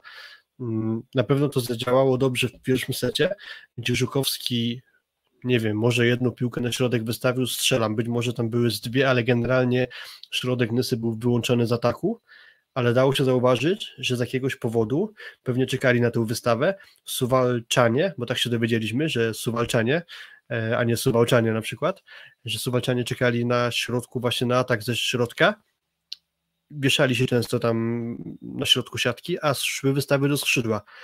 I to dużo dawało ataków na pojedynczym bloku skrzydłowym. I to też wykorzystywali e, sporo i Gierżel, i Kwasowski, e, aż do początku drugiego seta, bo czekanie na środku w końcu się opłaciło, ale to był dopiero mm, pierwszy blok w drugim secie na początku, a pierwsza partia na przewagi wygrana przez Nesę, więc e, dobrze taktycznie sobie to Żukowski poukładał, że ten środek e, był pilnowany przez suwałki, a skrzydła trochę to mm, wykorzystywały, no ale później już tego środka się lekko więcej pojawiło, niedużo, ale lekko więcej, ale gdybym miał ocenić formację środka Stalinysa, to dość e, przeźroczyście to wypadło. E, próbował Daniel Pliński całej czwórki swoich środkowych, bo i był zaczynający mecz w szóstce Zerba z Abramowiczem, ale też pojawiali się Dominik Kramczyński, który był w poprzednim sezonie w Nysie, który dołączył w trakcie tamtego sezonu, no i był też e, mm, czwarty środkowy, czyli Konrad Jankowski. E, tutaj chyba sporo może jeszcze się wyjaśnić co do tego, jaka będzie podstawowa para Nysy, bo nie jestem do końca przekonany, czy to właśnie Zerba z Abramowiczem mogło zaczynać kolejne spotkania, może tu być trochę rotacji. I też zwróciłbym uwagę na to, że jeżeli gra Zerba, no to już nie może grać El Graui Świetnie no zagrał właśnie, Gierżot. Na razie tak, się to. Limitów. Tak, do, dokładnie, chodzi o kwestię limitu. I tutaj świetnie zagrał Gierżot. Jeżeli by tak wyszło, że w przyszłym spotkaniu będzie miał trochę trudniejszą sytuację i może mu się przytrafić trochę słabszy mecz, bo może, to zobaczymy, jak będzie budowany w tym sezonie El Graui, bo może to właśnie też wpływać na decyzję Plińskiego, że Zerba, który jakiejś wielkiej różnicy w tym meczu nie zrobił, no to może zasiądzie na ławce właśnie kosztem e, Marokańczyka. Ty jesteś w Natomiast kontakcie Mhm. Tak. z Bentarą, prawda? I on chyba powiedział tobie, że decyzja odnośnie zmiany licencji i tego, żeby mógł grać jako Polak, będzie gdzieś bliżej końca roku, prawda? Znaczy, z jego, z jego słów wynika, że na pewno nie w tym roku kalendarzowym, więc najwcześniej w 2023, w którym konkretnie to może być miesiącu, wtedy jeszcze on sam nie wiedział, więc jeszcze te Mhm. parę miesięcy y, trochę blokady z limitem y, i roszad takich niewygodnych Daniela Plińskiego czeka. No właśnie mnie zaskoczył Kamil Kwasowski, bo pamiętamy bardzo dobre granie w Katowicach, potem jednak ten poprzedni sezon w Nysie, no jak pewnie cały inny syn, szczególnie na początku dość, dość słaby, natomiast wczoraj, okej, były momenty przyjęcia słabszego, ale w ataku grał bardzo solidnie, czyli jakby no generalnie skończył tak 20, na 20 ataków 9, 10, czyli tak zagrał po prostu solidnie, co myślę, że, że działa na plus, no bo wydaje się, że w sytuacji, w której zostało jedno miejsce, no to on jednak jest wyżej w rankingu Daniela Plińskiego niż, niż Rafał Buszek. A jeżeli chodzi o, o Suwałki, no to też szarpany mecz Suwałk, bo zobacz, zaczął słabo e, kujundzić i tych piłek dostawał niewiele od Sancheza, a nagle potem w trzecim, czwartym secie to on był bardzo często wyborem Argentyńczyka i wyglądał w tym elemencie ataku fajnie. E, Podobało mi się zgranie Filipiaka z Sanchezem, jeżeli chodzi o tempowość. Mm, Tak, Grobelny gra jako Polak, przepraszam, odniosłem się do, do pytania na, na, na czacie szybko. Podobała mi się tempowość Sancheza z Filipiakiem. Trochę przypomina mi tą tempowość, którą on miał z Januszem. W tym kontekście to może być, to może być plus, natomiast wydaje mi się, że problem e, będzie w bloku Suwałk, bo nawet zobaczcie tutaj, cztery bloki, dwa wybloki tylko i to połowę z tego dorobku, czyli dwa bloki, jeden wyblok zrobił Andras Takwam. Czyli tak naprawdę zostaje nam sytuacja, w której właściwie i, i Kujundzic, i Halaba, i, i Filipiak, e, i Sapiński jadą praktycznie mecz na, na, na zero, bez, na, z pustym przebiegiem. I to jest, wydaje się, problem w takim meczu. E, mimo tego, że to nie był mecz bloków, bo tak samo widać po, po Nysie, no to jednak ilość bloków trochę inna. Więc w tym kontekście to może być, to może być pewien problem e, Suwałk. E, Do tego, jeżeli oni nie przyjmą, to tam też ani nie wydaje mi się, żeby tam było do grania na wysokiej piłce ta, takie towarzystwo. Tam jest o tyle charakterystyka Matiasa Sancheza, że on nawet z piłek daleko od siatki stara się maksymalnie przyspieszać, grać dosyć płasko, więc tej wysokiej piłki jest względnie w suwałkach niedużo, tylko powiedziałeś przedtem, jak porównuje grę Żukowskiego i Sancheza, no to właśnie Sanchez, do niego najlepiej mi pasuje słowo artysta, tylko że on uprawia taką sztukę, że niekoniecznie każdy tę sztukę musi rozumieć. Chcę przez to powiedzieć, że niekoniecznie każdy skrzydłowy będzie sobie w stanie radzić z takiego mega przyspieszonych, wariackich trochę wystaw. On sobie nic z tego nie robił, że jest piłka, nie wiem, na piątym metrze, na szóstym, czy że jakaś wrzutka na środek z linii bocznej boiska. Chciał zagrać, to po prostu zagrał i dało się z tego atakować. Natomiast jak popatrzymy na statystyki, no to tak, e, powiedziałeś o zgraniu, o tempowości z Halabą, no 9 na 20, ale trzy błędy, trzy zablokowane. Popatrzymy na Bartosza Filipiaka, o ile kojarzę ten mecz dokładnie, to on dość niewiele dostawał właśnie takich trudnych piłek, raczej dość dobrze wystawiony na lotny blok. E, Kujundžić słaby Też na początek, kontrakt potem się trochę rozkręcił. Mhm, Okej. E, I zmierzałem też do tego, że Nysa zanotowała 9 wybloków, czyli ta bardzo szybka gra Sancheza być może pozwalała, pozwalała blokującym skry, e, nie skry, tylko stali Nysa zbliżyć się do kierunku ataku, wystawy piłki, tylko niekoniecznie może byli w stanie łapać zasięg, stąd tylko robili wybloki, a nie bloki punktowe.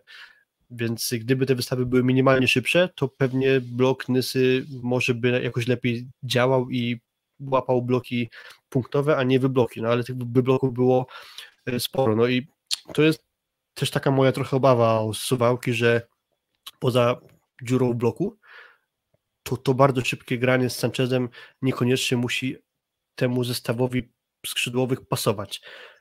Zobaczymy na dłuższym dystansie, ale mam tu pewne wątpliwości, aczkolwiek odcinając to wszystko, uwielbiam patrzeć na tego zawodnika, uwielbiam jego sposób gry. Tak. Mało jest takich graczy, więc na Ale pewno. też czystość odbicia, prawda? Jest wspaniała czystość odbicia. Tak, tak. No, odwaga właśnie w połączeniu z czystością, szybkością odbicia, no coś arcyprzyjemnego do to oglądania. jeszcze paradoksalnie przyniosło wiele punktów. Nie wiem, doliczyłem się siedmiu, ośmiu sytuacji, Nie wiem kiedy co, ale na pewno zagrywka. dołem, A, nie, kiedy stawiał dołem piłki sytuacyjne i one były fantastycznie dociągnięte. W sensie jakość do grania dołem je, była bardzo dobra, bo ona była i szybkie i dociągnięte, co też się bardzo rzadko zdarza rozgrywającym, ale też tak ja to rozumiem, skoro jesteś na tyle niski, to żeby być, wejść na ten poziom, musisz być w czymś dobry. I to jest właśnie jego jakość odbicia, e, czy górą, czy dołem, natomiast oczywiście te sytuacje, w których wiesz, tak fan na niego praktycznie wpada w bloku, no bo to jest tak jak ja wiesz, my byśmy, znaczy my jesteśmy nawet wyżsi od niego, byśmy, byśmy skoczyli obok, nie wiem, Bartka Kluta, to on też by na nas spadał, no co by nie mówić, tak, więc no, no coś za coś.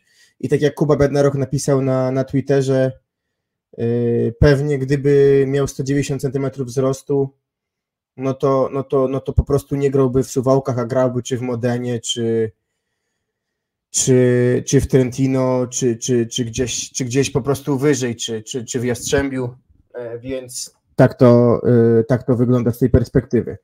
E, myślę, że powoli kończąc wątek tego meczu, przejdziemy sobie za chwilę do pozostałych spotkań. My też jakby bardzo uważnie czytamy, wiecie o tym, czytamy bardzo uważnie czat i staramy się odnieść i było dużo pytań, może tego meczu najpierw przejdziemy, czyli do meczu Radom Radom Lubin, Lublin, czyli tak naprawdę pewną niespodziankę może e, pierwszej kolejki. Natomiast zanim przejdziemy do tego, no to odpowiem na to pytanie. Dziękujemy Ci za to pytanie bardzo.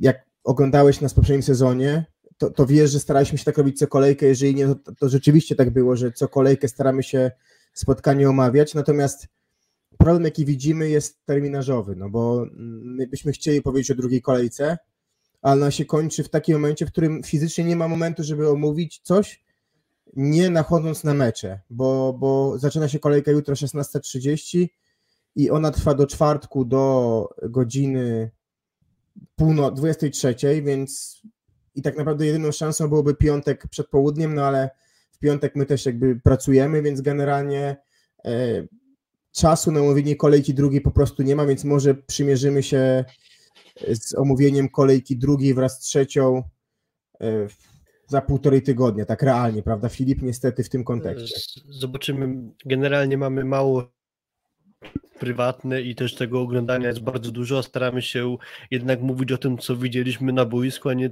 to, co widzimy w statystykach i to będzie na pewno bardzo wymagający sezon dla nas, ale staramy się, żeby jak najwięcej tego, co się dzieje na boisku omówić, więc odpowiadając na pytanie, Będziemy się starać tak omawiać każdą kolejkę, nie zawsze się to uda. Być może teraz zamiast więcej mówić o meczach, to w kolejnym odcinku pojawi się u nas jakiś gość, z którym porozmawiamy o jakimś danym, konkretnym temacie. Będziemy improwizować, staramy się jak najwięcej treści dostarczyć, ale bywa to trudne, zwłaszcza, że to jest tylko nasza działalność w ramach hobby i pasji, a nie w ramach pracy, więc... Tak, no jest tak nas trzech, więc się dzielimy czasami meczami, które po prostu oglądamy, nie zawsze oglądamy wszyscy ten sam mecz, natomiast tak jak mówię, będzie tego grania na przestrzeni najbliższych dwóch tygodni tak dużo, że, że z oczywistych względów może być tak, że nie uda się nam omówić każdego spotkania. I tak jak powiedział Filip, jest założenie też zapraszania, tak jak rok temu zapraszaliśmy czy Dawida Konrackiego, czy Grzegorza Pająka, czy jakąś postać, która się w ostatnim okresie wyróżniała lub jej drużyna, tak też będziemy kontynuować. Natomiast musimy mieć na uwadze terminarz, bo wiemy, że mecze są ważniejsze od, od, od naszych magazynów. Dobra, Yy, myślę, że się, Kuba, na... jeszcze tylko pytanie o to, że mm, czy Plus Liga nie może podzielić statystyk na każdy statek, jak to było na przykład w Pucharze Polskim. No ja na przykład jestem wielkim zwolennikiem czytania jednak tego, co się działo w poszczególnych setach, a nie w całym meczu jako całości, bo mamy doskonały przykład z Podpromia, czyli Jasek Resowia projekt Warszawa, gdzie w pierwszym secie, bardzo wysoko wygranym przez Resowie, Czebul zaserwował cztery asy. Pamiętam sezon temu był taki mecz ze Skrą, gdzie Czebul w jednym secie zaserwował coś 5 czy 6 asów, po czym zero. Bardzo wysoko set wygrany przez Skrę i można powiedzieć, no super serwuje, 6 asów zaserwował, ale ja bym wolał, żeby zagrał po dwa asy w każdym secie, a nie 6 w jednym. Bo Wiesz, jakie znaczenie ma... jest pułapka, żeby nie analizować meczu tylko po statystykach, prawda? A, tak. go, a go jakoś tam obejrzeć. No i nieraz się o to upominaliśmy już i niestety się to nie udało wprowadzić, ubolewam nad tym, będziemy pewnie gdzieś tam naciskać, żeby dało się to wprowadzić, bo uważam, że to jest bardzo duża niedogodność, ale zgadzam się, że powinno być tak, żebyśmy widzieli statystyki po każdym z setów. Okej, okay, dobra. E, to czas na pozostałe trzy spotkania. Myślę, że zaczniemy od czarnych z, z, z Lublinem. E, to może dżingielek. Szósty set. No i pierwsza mała niespodzianka, bo w naszych prognozach przedsezonowych jednak widzieliśmy wyżej zespół Luku Lublin niż zespół czarnych Radom, a to zespół Radzka Nawrockiego robi dużą, mały psikus, powiem tak, nie duże, mały psikus, zaczyna od dwóch wygranych setów, potem Lublin dochodzi na 2-2, no i tiebreak na przewagi e, skończony Piotrem przez Piotra Łukasika 20 do 18, no i dwa punkty wracają do Radomia. Mm, poza tym, co już mówiłem w kontekście Lanzy, czyli że, że Mauricio Borges daje jakość siatkarską, techniką, przyjęciem, rzuciła się w oczy świetna gra Pawła Wojickiego i bardzo dobra organizacja gry y, zespołu z Radomia, który, jeżeli ja się nie pomyliłem, miał do dyspozycji de facto cały, cały skład od początku przygotowań z wyłączeniem na chwilę Timo Tamemy.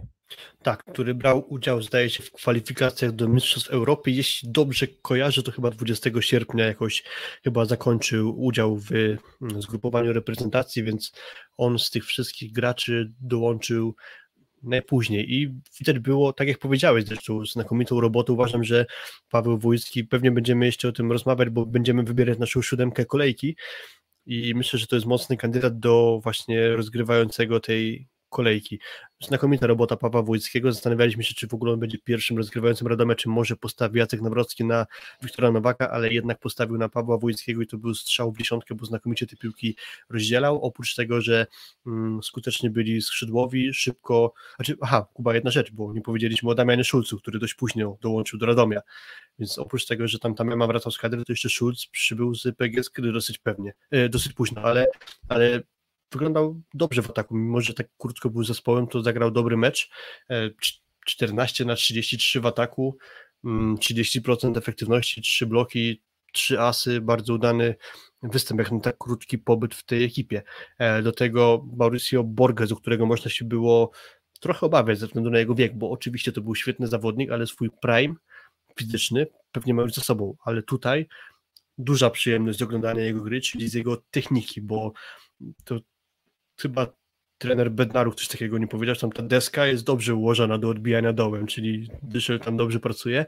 I to nie chodzi tylko o przyjęcie, gdzie nawet jak ma gdzieś piłkę trochę lecącą obok, to nawet w padzie potrafi dokładnie przyjąć piłkę, potrafi też znakomicie dogrywać piłki drugie, wystawiać, e, więc w drugiej linii to jest zawodnik bezcenny, a w pierwszej radzi sobie tak jak może, już zasięg nie ten, ale potrafi punktować chociażby tym, że pre, pre, rozgadałem się szybko i już gubię głos powoli, ale z premedytacją potrafi atakować pod górę i obcierać piłkę o blok, więc y, on w tym meczu chyba 11 na 30 mm, skończył, 4 błędy, 4 bloki, ale to na pewno nie będzie pierwsza armata y, w zespole Radomia, zagrał poprawnie w ofensywie, bardzo dobrze w tyłach, nieźle w zagrywce, no ale jeśli chodzi o armaty, no to Piotr Łukasik z kolei, u którego też były tam jakieś obawy, znakomite spotkanie w ataku i słusznie przyznana mu statuetka MVP.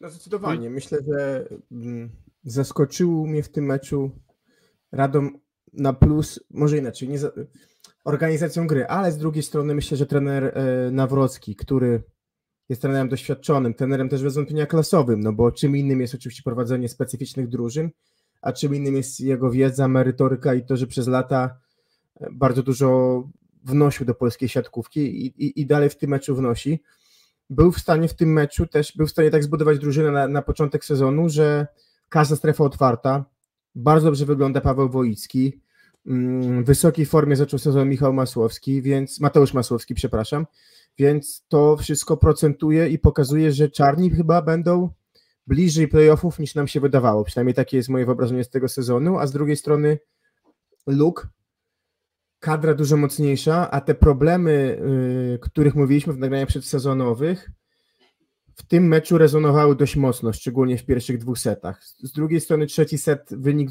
bardzo wysoki, pokazuje, że ta drużyna ma sufit dosyć wysoko, więc pytanie jest takie, na ile jesteśmy w stanie dojść do sytuacji, jeżeli chodzi o Luke Lublin, w której i będzie, będzie set, w którym będzie dobre przyjęcie i będą otwarte i obydwa środki, i będą otwarci do szybkich piłek i, yy, i Nikolas Sierszeń i Mateusz Malinowski, a do tego jeszcze będzie ogień na zagrywce, bo jeżeli te, te elementy się zgrają, no to rzeczywiście Luke jest w stanie być groźny dla każdego, ale jeżeli zabraknie chociażby dwóch z tych trzech elementów, to wychodzi na to, że zespołami, które potencjalnie mają skład pewnie troszeczkę słabszy, będzie szalenie ciężko.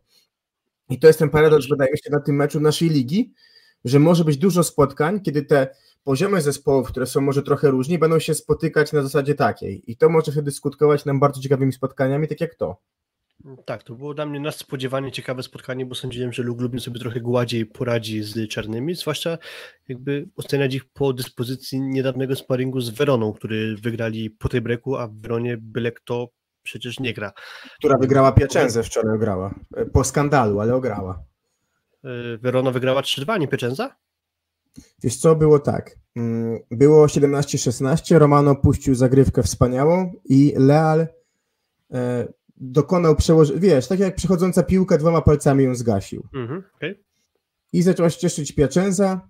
Mało było protestów po stronie Werony, ale jeżeli dobrze pamiętam, był wzięty challenge. I sędzina, która prowadziła ten mecz, uznała z jakiegoś powodu, że to nie był blok, a przełożenie piłki, przełożenie rąk na drugą stronę. A przepisy mówią jasno, że przełożenie jest niemożliwe, kiedy jest rywal, który może dotknąć piłki. Mhm, A tam było okej. tak, że nikt nie wyskoczył do, do, y, do Leala. W sensie wszyscy stali i po prostu się patrzyli, więc generalnie nie było możliwości, żeby jakiś gracz Werony mógł dotknąć piłki. Ona uznała to za błąd i było po 17 i skończył było się 24-22 dla, yy, dla. A to już wiem, dlaczego mi się wydawało, że Piacenza wygrała, bo przyszło mi powiadomienie z Flash Scora, że 3-2 dla Piacenza, a się okazało, że ten punkt meczowy okazał się nie meczowym, tylko był challenge i dlatego tak myślałem, Tak, że Piacenza wygrała, a nie Verona. tak, tak. No ale wracając na plusligowe podwórko, no to kontynuując swój wątek Luku Lublin, pamiętam nasze przedsezonowe nagranie i tam mówiłem o tym, że mm, trudniejsze sytuacje być może Luk będzie w dużej mierze wykorzystywał przez wystawę do Szerszena, a on będzie starał się grać z blokiem i nie sądziłem, że to będzie aż tak uskuteczniane i tak często wykorzystywane. Może nie do końca pod kątem jakby jego opierania piłki o blok, co po prostu tego, że mnóstwo orania w ataku było szerszeniem. Popatrzcie w Mhm. statystyki, jak rzadki to jest obraz, żeby przyjmujący dostał 40 piłek w ataku, a Malinowski, czyli atakujący 21. Prawie dwa razy więcej przyjmujący atakował od atakującego. To jest mega rzadko spotykana dysproporcja. No i tu właśnie też dochodzimy do jednego z problemów Lublina, czyli dość słaby mecz Mateusza Malinowskiego, bo tylko 9 z 21 skończonych ataków. E, Szerszeń na tę liczbę piłek skończył 17, dwa błędy, 4 razy zablokowany, 28% efektywności, do tego mega obciążony w przyjęciu i trochę zabrakło mu wsparcia właśnie z prawego, bo, bo sądzę, że tam trochę więcej dystrybucji powinno być. Bardzo dobry mecz z kolei Wojciecha Włodarczyka.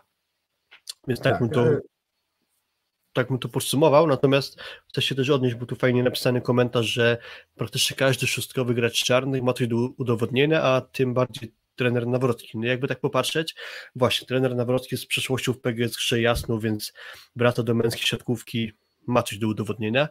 E, Timota Mema rezerwowy z Dresowi, a miewał dyspozycję taką, że zasługiwał moim zdaniem na więcej grania w Rzeszowie. Bartek Lemański, który nadal gdzieś szuka takiej stabilizacji, dobrej formy na wyższym poziomie.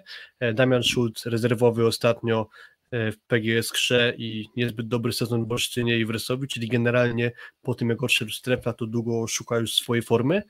Mm, Piotr Łukasik po niezbyt dobrym sezonie w Suwałkach, e, Mauricio Borges trochę już wiekowy, ale chce pokazać, że jeszcze może, Paweł Wójcki rezerwowy z Resowi, jedynie Mateusz Masłowski jakby pewniak do grania z zeszłego sezonu, Mm, wtedy niezły sezon, teraz pewnie będzie chciał po prostu to kontynuować, ale większość graczy chce na pewno coś udowodnić i korzystny początek czarnych.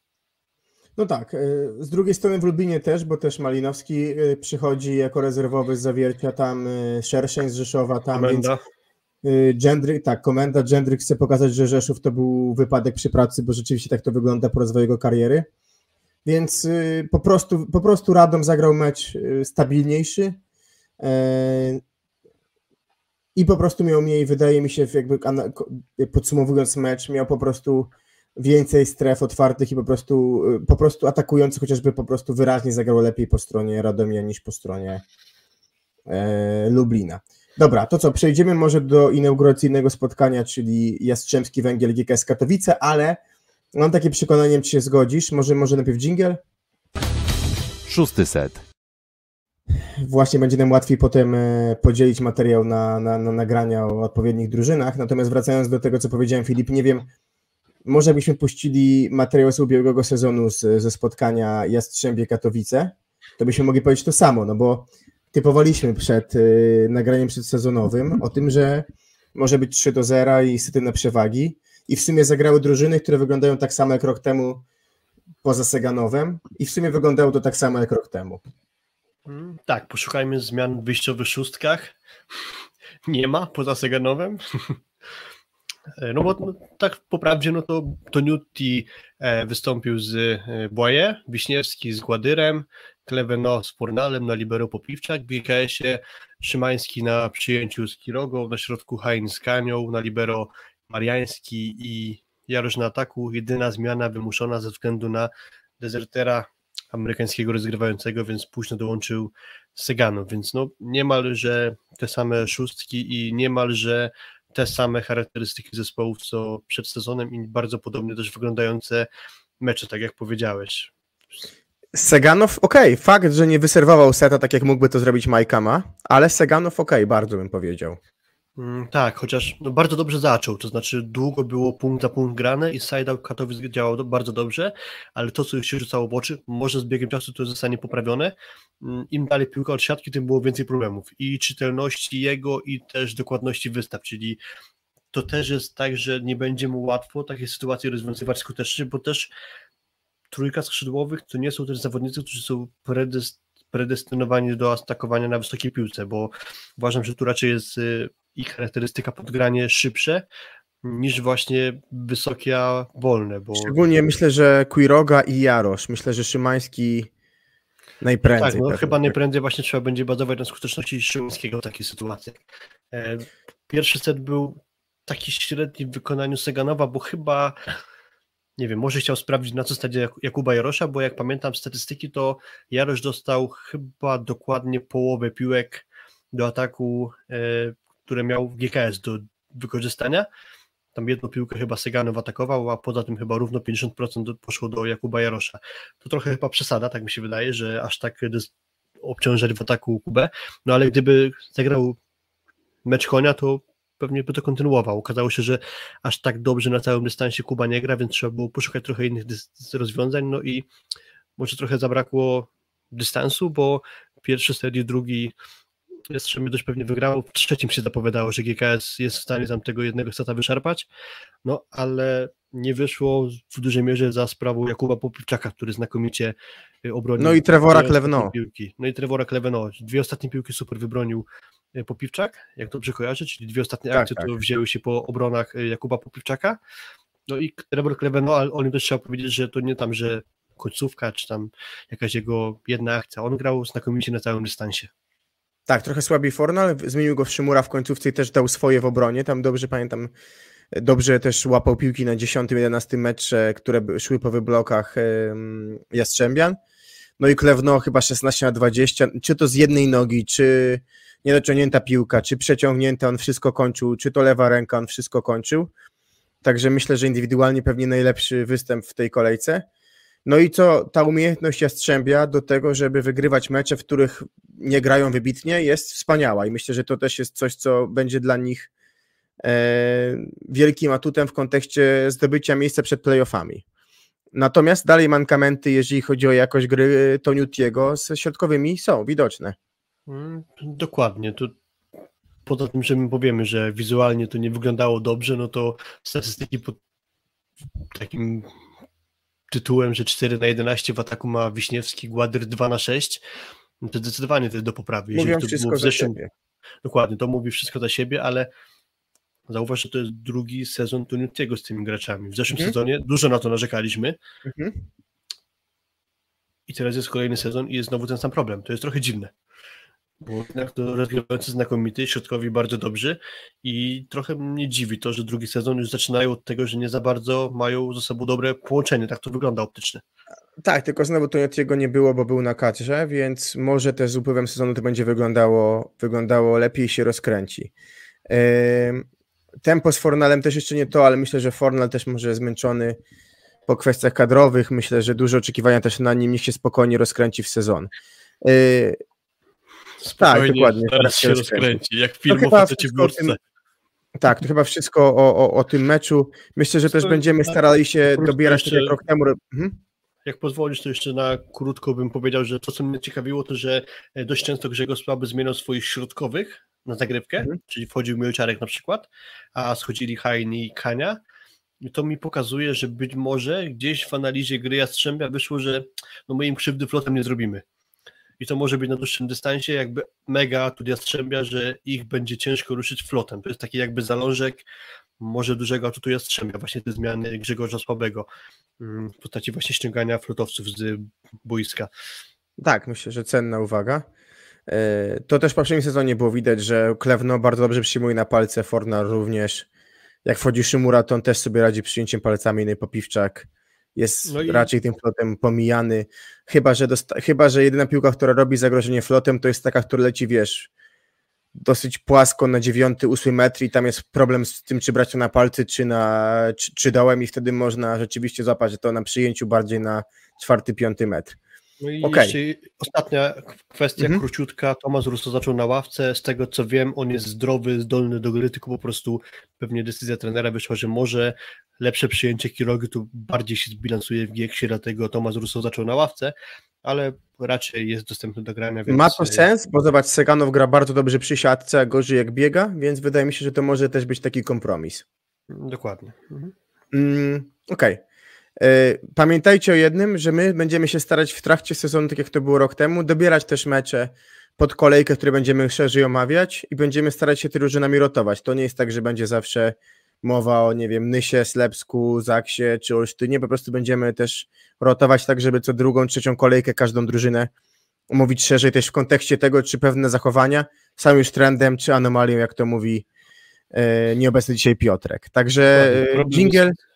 Problem jest taki, że gdyby chcieć każde spotkanie omówić, to po pierwsze jest o jedno więcej w tym sezonie niż w poprzednim, bo mamy tak. więcej drużyn, więc to byłoby bardzo czasochłonne, a też nie chcemy, żeby ludzie pousypiali albo nie chcemy zaczynać o 20 w poniedziałek, a kończyć we wtorek nagrań, także musimy sobie tak, odpowiednio dokładnie. wybierać i rotować spotkaniami, ale o każdym meczu postaramy się trochę opowiedzieć.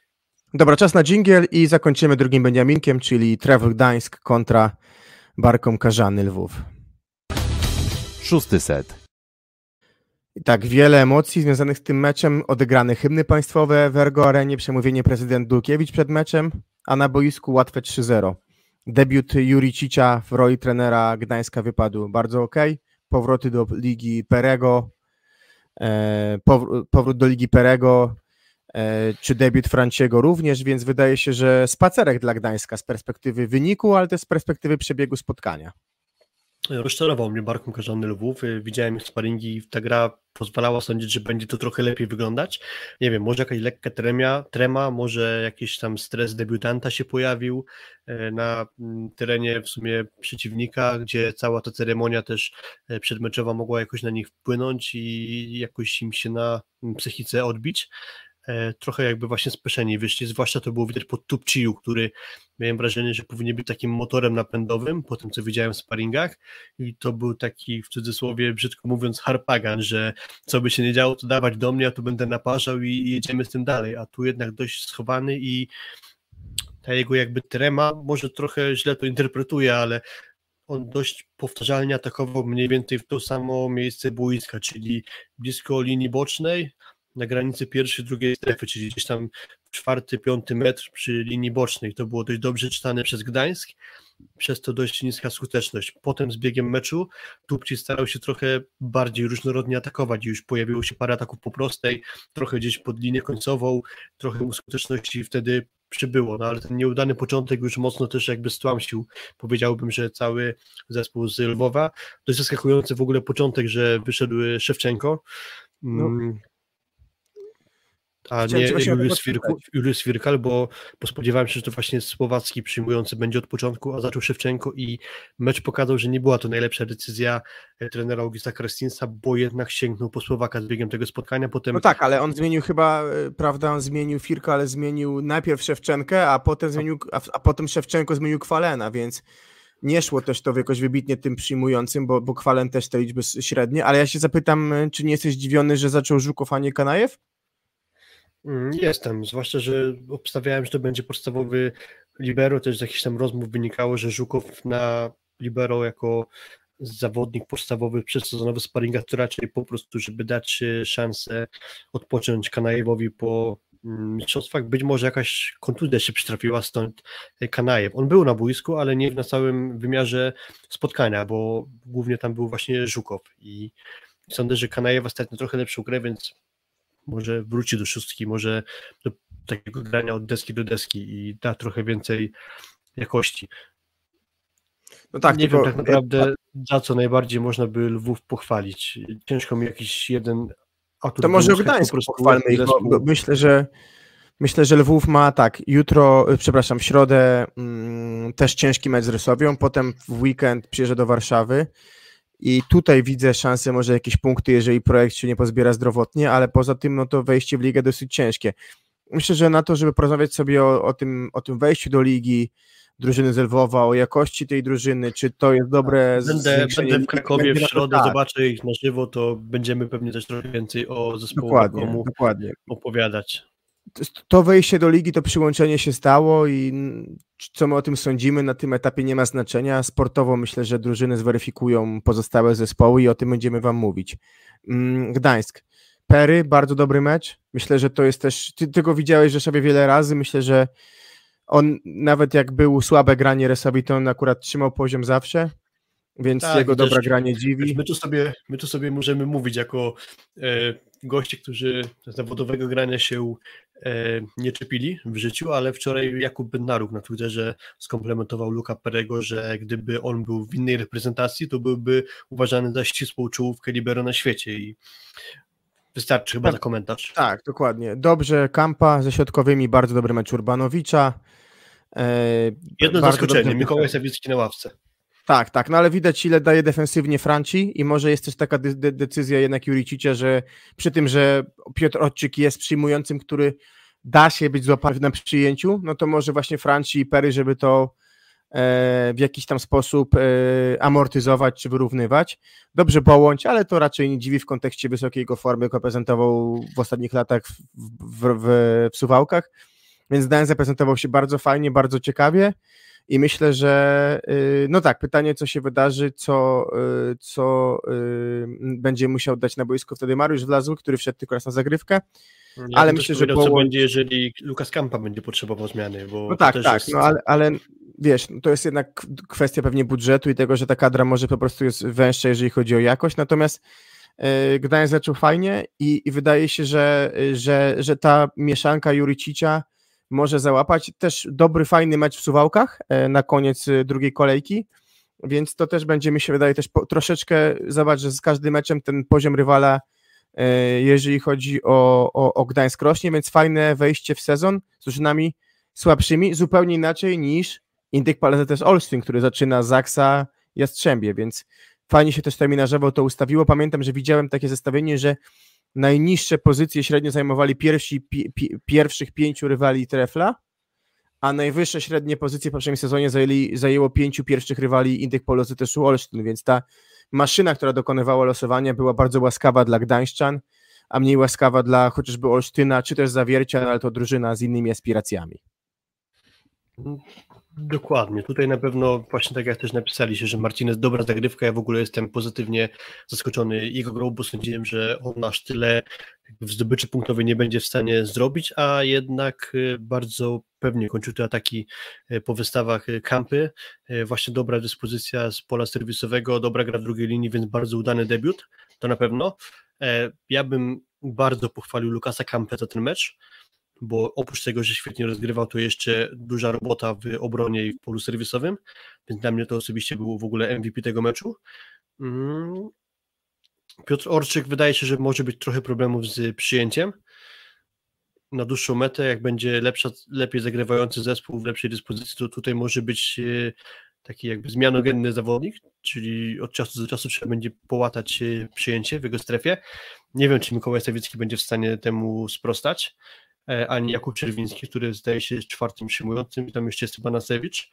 Może to mhm. być e, pewna luka właśnie w grze gdańskich lubów, ale zobaczymy na dłuższym dystansie.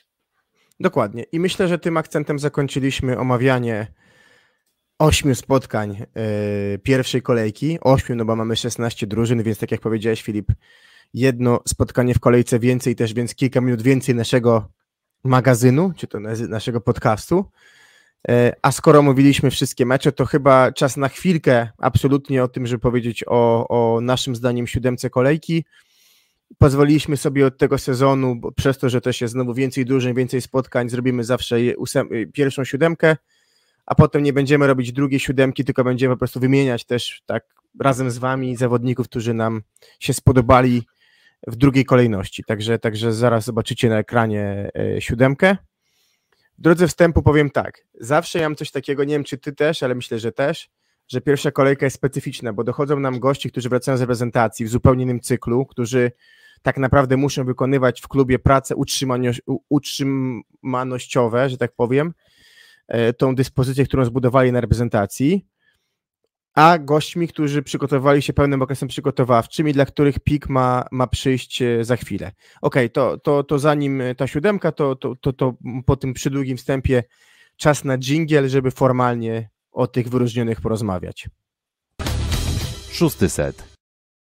Okej, okay. to, y, to tak. Y, wiecie co, widzimy te argumenty odnośnie 16-zespołowej ligi. Ja myślę, że Filip, prawda, jeden z naszych materiałów na pewno w najbliższym czasie ten temat poruszy z jakimś gościem.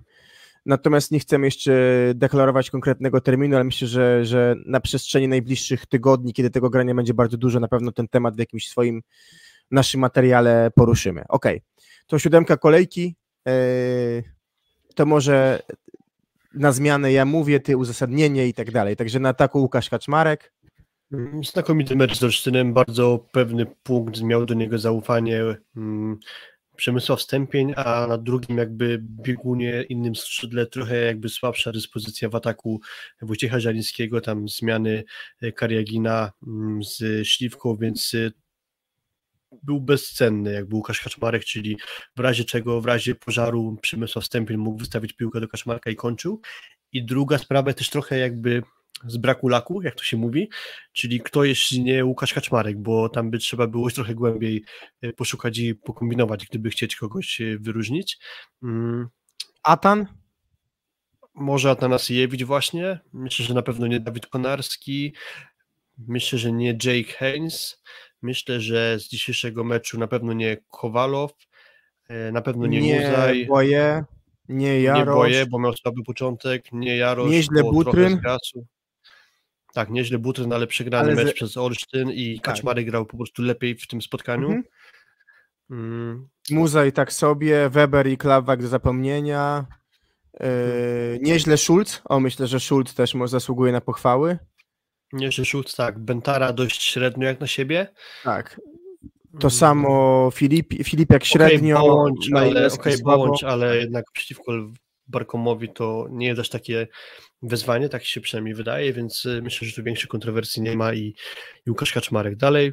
Mm, Lukas Kampa, dużo o nim powiedzieliśmy, ja już go zdążyłem się e, nachwalić, e, więc... Tak, tak, 60% y, skuteczności Gdańsk, wiesz, 60% skuteczności, 48 efektywności, czyli najwyższa efektywność zespołu, więc tu musimy nagrodzić reżysera gry, do tego dobrze drzyzga, myślę, tak? Myślę, że Paweł Wojski. Dla mnie Paweł, i Paweł Wojski, tak. tak. taka trójka myślę, że, że Kampa, Wojicki, Drzyzga.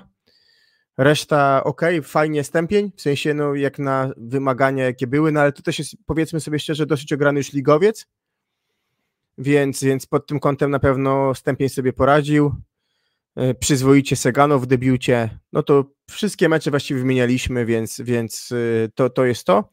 Pierwszy przyjmujący, myślę, że nie ma co się nad nim rozwodzić, e, Filip, bo powiedzieliśmy sobie wszystko, Trevor Klewno. Bez dwóch zdań. Trevor Klewno, znakomity mecz. E, nawet nie ma chyba co też czasu antenowego poświęcać. E, tak, chyba dokładnie. każdego przekonał i nie jest to żadna kontrowersja.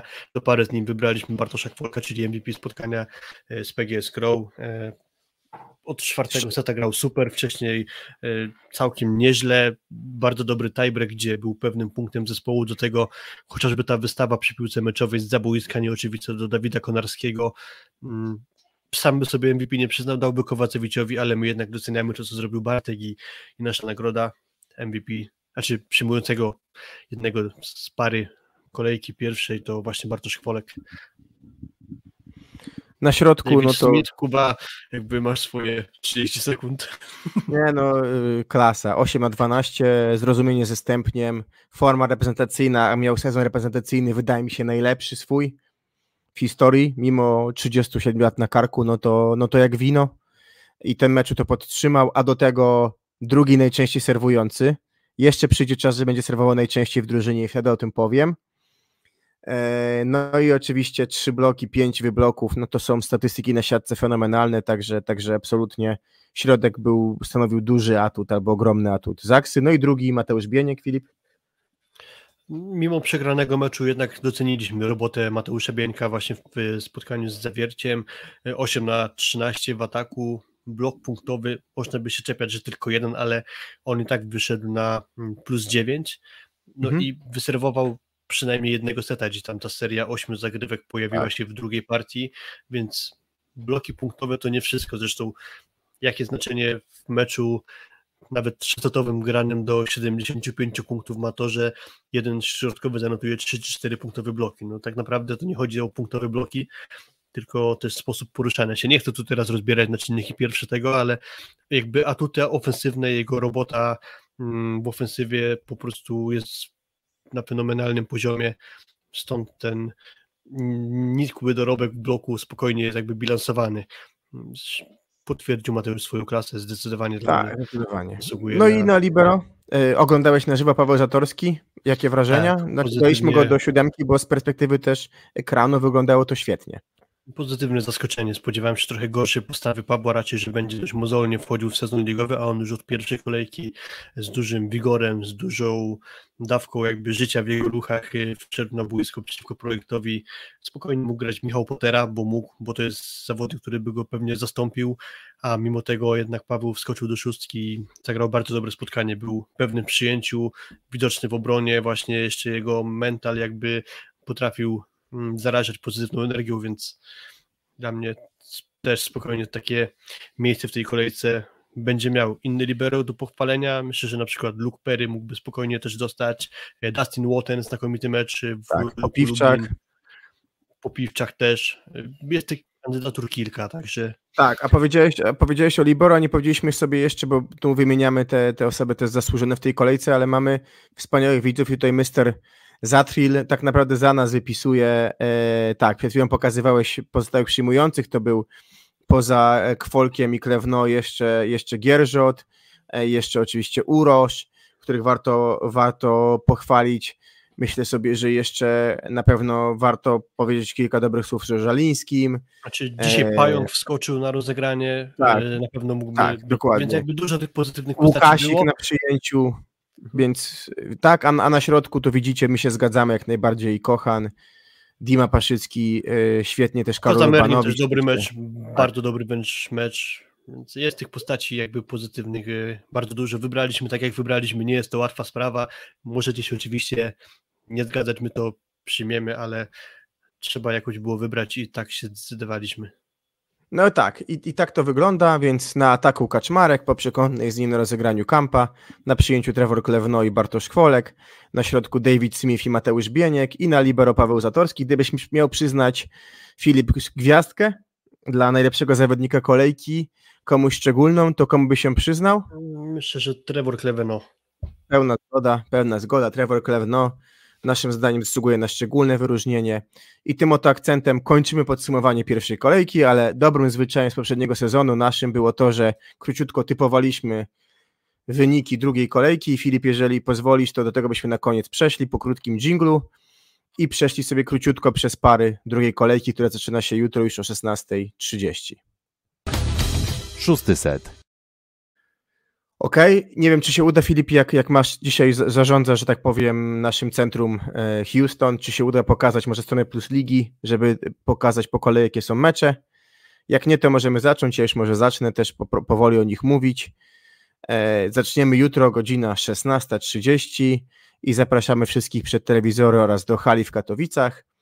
E, w Szopienicach GKS Katowice zagra z projektem Warszawą. I Filip, jak ty na ten mecz się zapatrujesz?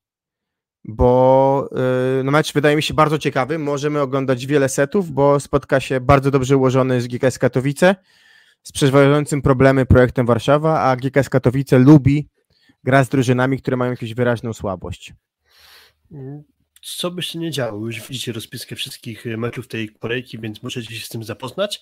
A co do tego meczu w Katowicach, to myślę, że dwie sprawy, które sprawiły, że projekt będzie miał bardzo ciężko. Po pierwsze, Katowice już grają jak GKS Katowice z zeszłego sezonu, po drugie, projekt Warszawa prosto przypuszczalnie, nie wiem, nie wydaje mi się, żeby, no może wracali do Warszawy, ale w każdym razie mają bardzo niewiele czasu na to, żeby poprawić swoją grę, żeby wkomponować lepiej Kamila Baranka, a wydaje mi się, że jeszcze to nie jest czas, jeszcze długo nie będzie to czas na powrót Artura Szarpuka i powrót y, Kevina Tilly, więc po tym, co zaprezentowali, widzę duże problemy naprzeciwko dobrze zorganizowanej GX-y i dla mnie to właśnie GKS Katowice jest faworytem. Myślę, że jakiegoś jednego seta projekt sobie wyciągnie, ale widzę tutaj GKS jako zwycięzców 3 do 1 dla ekipy słabego. Moim zdaniem 3-2 e, GKS Katowice. Następnie zostajemy na Śląsku. Jastrzębski Węgiel gości Indyk Pola ZS Olsztyn. E, widząc problemy Olsztyna w, grze z Zaksą, która gra podobnie jak Jastrzębski Węgiel, w sensie Jastrzębski Węgiel też ma podobne atuty, jeżeli chodzi o neutralizację ataków przeciwnika o umiejętność gry dobrej w bloku, o wyłączenie konkretnych zawodników. Też przewiduje problem dla Olsztyna. Yy, może tym razem ja zacznę od typu 3-1 Jastrzębie. Mm, myślę, że 3-1 lub nawet 3-0 dla Jastrzębia. Okej, okay, niech będzie 3-1, że już jakaś namiastka czegoś się wykluje w Olsztynie. Może już nie tak słaby mecz zagra Bartek Lipiński. Skoro niedużo od jednego seta był GKS Katowice, to też na pewno stali na to Olsztyn, więc niech będzie, że 3 do 1 dla Jastrzębia. No i wieczorem o 21 e, też no, blisko na Opolszczyźnie grupa Azoty Zaksa Kędzierzyn, kont, y, y, Kędzierzyn Koźle kontra Luk Lubin. Widziałem tutaj na czacie Arwena, cytuję prezesa Szpaczka, kontuzja Karagina nie jest poważna, Myślę, że szybko wróci na parkiet. Czy zagra w jutrzejszym meczu? Nie wiem, decyzja należy do sztabu. No to byłoby zaskakujące, ale czy to z Karaginem, czy bez, jak obstawiasz? Mm, myślę, że bez Denisa Karagina, nawet jeżeli jakiś cień szansy byłby na jego występ, to moim zdaniem nie ma sensu zupełnie ryzykować. Chociaż z drugiej strony zobacz, Adrian Staszewski z jakiegoś powodu był jako libero ubrany, Aleksander Szywka nie pełni sił. Może jeżeli Kariagin faktycznie jakoś niegroźnie tę kostkę skręcił, to może jednak będzie w stanie grać, ale wydaje mi się, że na to y, nie ma co liczyć, bo to jednak jest krótki okres, i więc chyba będzie stawiany na nogi śliwka. Może po prostu będzie mało wykorzystywany w tym meczu, raczej będzie pełnił rolę taką defensywną, a nie żeby ciągnąć grę w ataku. Pewnie podobnie to będzie oparte Łukasza Kaczmarka, ale to jedna z największych ciekawostek właśnie tej kolejki, kto będzie w Zaksie i czy wróci Marcin Janusz, bo to też nie jest oczywiste. Skoro tam jakaś choroba, to nie wiadomo na jakim etapie to postępuje. Hmm. Luke Lublin, myślę, że przegra i tak to spotkanie. Jakieś 3 do 1 dla Zaksy mogę postawić. Ja również, bo wydaje mi się, że Luke Lublin jest na podobnym etapie jak Indyk Pola ZS Olsztyn, więc tutaj też 3 do 1. Myślę, że jakoś środka, chociaż Ostrze sobie lekko zęby na starcie na środku e, kolegów z US, kadry USA, czyli Jendryk kontra Smith. Może nie na wysokościach, bo nie te zasięgi, ale na pewno będzie fajne, fajne granie przeciwko siebie. Następnie lądujemy w Radomiu w środę o 16.30. Cerat Enea Czarni Radom kontra Aluron CMC Warta Zawiercie, czyli obie drużyny, które wygrały pierwsze mecze po tiebreaku. Myślę, że aż takiej presji z pola serwisowego Radom nie będzie w stanie e, wywierać, więc chyba to będzie trochę łatwiejszy mecz dla Zawiercia i też jestem ciekawy jakby cień Piotra Złocha, czy to będzie trend, czy anomalia postawa czarnych z pierwszego meczu w Lublinie. Mm, myślę, że Zawiercie to wygra, bo tak jak powiedziałem, sposobem na Zawiercie jest mocna zagrywka. Chyba aż tak dobrze serwować Radom nie będzie w stanie, jak to robiła Skra, więc widzę tutaj zwycięstwo Zawiercia nie do zera, ale 3 do 1. Tak, zgadzam się. Może jeszcze zawiercie falować, więc 3 do 1 dla, dla zawiercia. Następnie mecz, na którym będziesz, czyli w Lwowie, Tfu w Krakowie, na suchych stawach, e, Barkom Karzany kontra Aseko Rosawie Rzeszów i z mojej strony 3 do 0 i myślę, że ciężko będzie e, e, zespołowi z Lwowa wyjść w ogóle z dwudziestki biorąc pod uwagę, jaką ciężką przeprawę mieli atakujący projektu, to Tupci też będzie miał ciężkie zadanie, żeby się przybijać przez blok Gresowi, e, a to będzie kluczowy dla mnie zawodnik, czyli Tupci będzie barometrem gry Lwowa po prostu. Jeżeli on będzie w stanie grać dobrze, to i cała reszta po trochę doda i może się to złoży na jakieś kilka wygranych w sezonie, ale nie sądzę, żeby to nastąpiło już teraz, więc moim zdaniem Aseko sobie to wygra 3 do 0. Zobacz, tu fajnie w meczu, w którym byliśmy razem w Radomiu. Polska-Ukraina, więc chłopak potencjał na pewno ma. Wszystkiego dobrego dla niego. Następnie jutro, w środę na wieczór, można zasiąść przed y, spotkaniem PG Skrybełchatów z BBTS-em Bielsko-Biała. I tutaj z mojej strony myślę, że oglądając Ciebie BTS i z tą nierugarnością przyjmujących, to myślę, że skra 3 do 0. Tak, myślę, myślę, że, że to... krótki mecz, więc Lanza będzie miał zdrowie, Koi będzie miał zdrowie, także 3 do 0. Tak, ja też obstawiam 3 do 0. Piekielne problemy w przyjęciu, tak coś czuję, że będą i, i nie będą w stanie tego przełamać, więc PGS gra 3 do 0. No i potem, e, potem jesteśmy w, czwart, w czwartek i tutaj już zaczynamy nie o 16.30, a o 18.45. Kuprum Lubin, którego to zawodnicy pewnie dopiero teraz wracają w ogóle do, do miasta, spotka się z PSG Stalą Nysa. E, czyli spotkania drużyn, które e, wygrały 3 do 1 za 3 punkty w pierwszej kolejce z drużynami pewnie trochę słabszymi. I tutaj bardzo sobie ostrzę zęby na ten pojedynek, bo to moim zdaniem będzie też pokazanie wartości chociażby Gierżota na trochę innym bloku, zgrania z trochę z zespołem bardziej dojrzałym, bo, bo, bo Kuprub dzisiaj mi się pokazał jakby dojrzałą twarz, która mi się spodobała. E, natomiast Nysa y, wydaje się być kadrowo silniejsza, więc tu bym postawił na ich wygraną, ale po tej breaku 3 do 2. Mm, bardzo ciekawy jestem tego meczu. W ogóle dla mnie to chyba jeden z najciekawszych w ogóle spotkań. To, to dziwnie może brzmi, bo tu jakiegoś zdecydowanego e, takiego zespołu, który byśmy jakoś wysoko stawiali nie ma, a to też powoduje, że to będzie chyba ciekawie.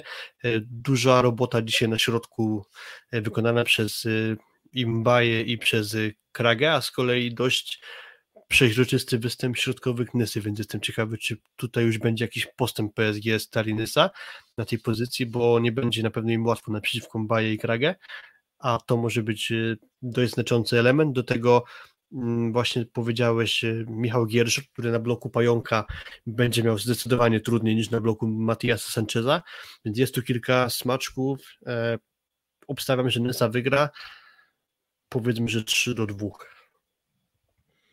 Podobnie uważam. E, no i, e, i zostaje na końcu ostatni mecz. Tak, godzina 21. Tak jest, dokładnie tak, czyli derby pomoże, niejako derby pomoże, derby północy, jedne z dwóch. E, dość bliski wyjazd Refla Gdańsk, no bo tam około 4 godziny jazdy do Suwałk.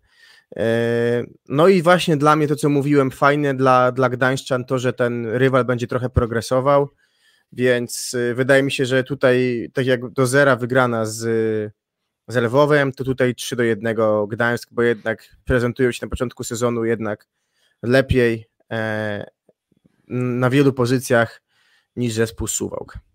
Mm, tak, dla mnie Suwałki trochę poniżej oczekiwań, więcej spodziewałem się na przykład po Kujundziciu, który dość wolno wchodził w mecz. E, Halaba dość e, słabo na przyjęciu, niska efektywność ataku, Bartosz Filipiak niekoniecznie do czyszczenia tych najtrudniejszych piłek, więc e, tutaj pewnie trochę czasu zajmie jeszcze poukładanie tej mm, ekipy trenerowi Kwapisiewiczowi. Na razie Gdańsk na pewno lepiej zaczął sezon i w nich widzę faworyta. Powiem, że 3 do 1 i w sumie wyszło, że tylko jednego tej breka wytypowałem w meczu Lubina z Nysą, a oby było ciekawiej, oby było więcej tego grania. No i tym akcentem myślę, że przedstawiliśmy nasze typy, czyli tutaj podsumowując, zakładamy, czy typujemy, bo chyba się nie różniliśmy w typach prawie w ogóle. Dzisiaj jakaś taka doskonała wręcz symbioza i zbieżność. Może dlatego, że nie ma Piotrka, nie wiem. Może tak, ale nie wiem, jakby już bez wchodzenia w wyniki, myślę, że swoje mecze powinny wygrać Katowice, Aseko Resowia, Gdańsk, Nysa, Skra, Zawiercie, Zaksa i Jastrzębski Węgiel. Tak jest. I tym oto akcentem kończymy, kończymy dzisiejsze nagranie. To było pierwsze nagranie e, podsumowujące pierwszą kolejkę w sezonie 22-23. To była duża przyjemność być dzisiaj z Wami. Bardzo dziękujemy za Waszą aktywność, za celne komentarze, pytania, wnioski. Widać, że też ta liga Was emocjonuje, ale wszyscy się boimy obciążenia meczami. Zaczęło się na razie około weekendowo, zobaczymy jak to będzie w ciągu tygodnia, jak z naszą aktywnością e, na, na spotkaniach, ale bądźmy dobrej myśli, bo wszyscy przecież kochamy siatkówkę. Jak to mówi jeden z komentatorów Polsat Sport od tenisa, zawsze mówi niech żyje tenis, to ja zakończę. Niech żyje siatkówka i niech żyje e, plus liga na wysokim poziomie ze zdrowymi siatkarzami. A za Dokładnie. dzisiaj. A ja osobiście jeszcze chętnie Mhm. przybiję piątkę osoby, która do 12 października będzie miała 100% frekwencję obejrzanych spotkań, Tak. bo, bo to będzie na pewno godne szacunku, bo tego grania jest mnóstwo i czuję, że niektórzy już 12 października będą mieli dosyć tego sezonu, tak pół żartem mówiąc, ale potem Tak. się na szczęście trochę terminarz zluzuje. A Tak, myślę, że nie tylko, kolej- nie tylko piątkę, możemy też zbić nawet i, i kiedyś jak się spotkamy jakoś wspólnie jakiś tam trunek. Także e, a za dzisiaj e, Pierwsza dziękujemy. kolejka za nami, więc mamy to Tak. podsumowane, zobaczymy, co się będzie działo dalej, więc tak jak Kuba mówisz, dziękujemy. Dzięki za wszystko, dzięki za Tak. dzisiaj, za, za fajny wieczór, trzymajcie się, do usłyszenia. Dzięki bardzo, cześć, cześć.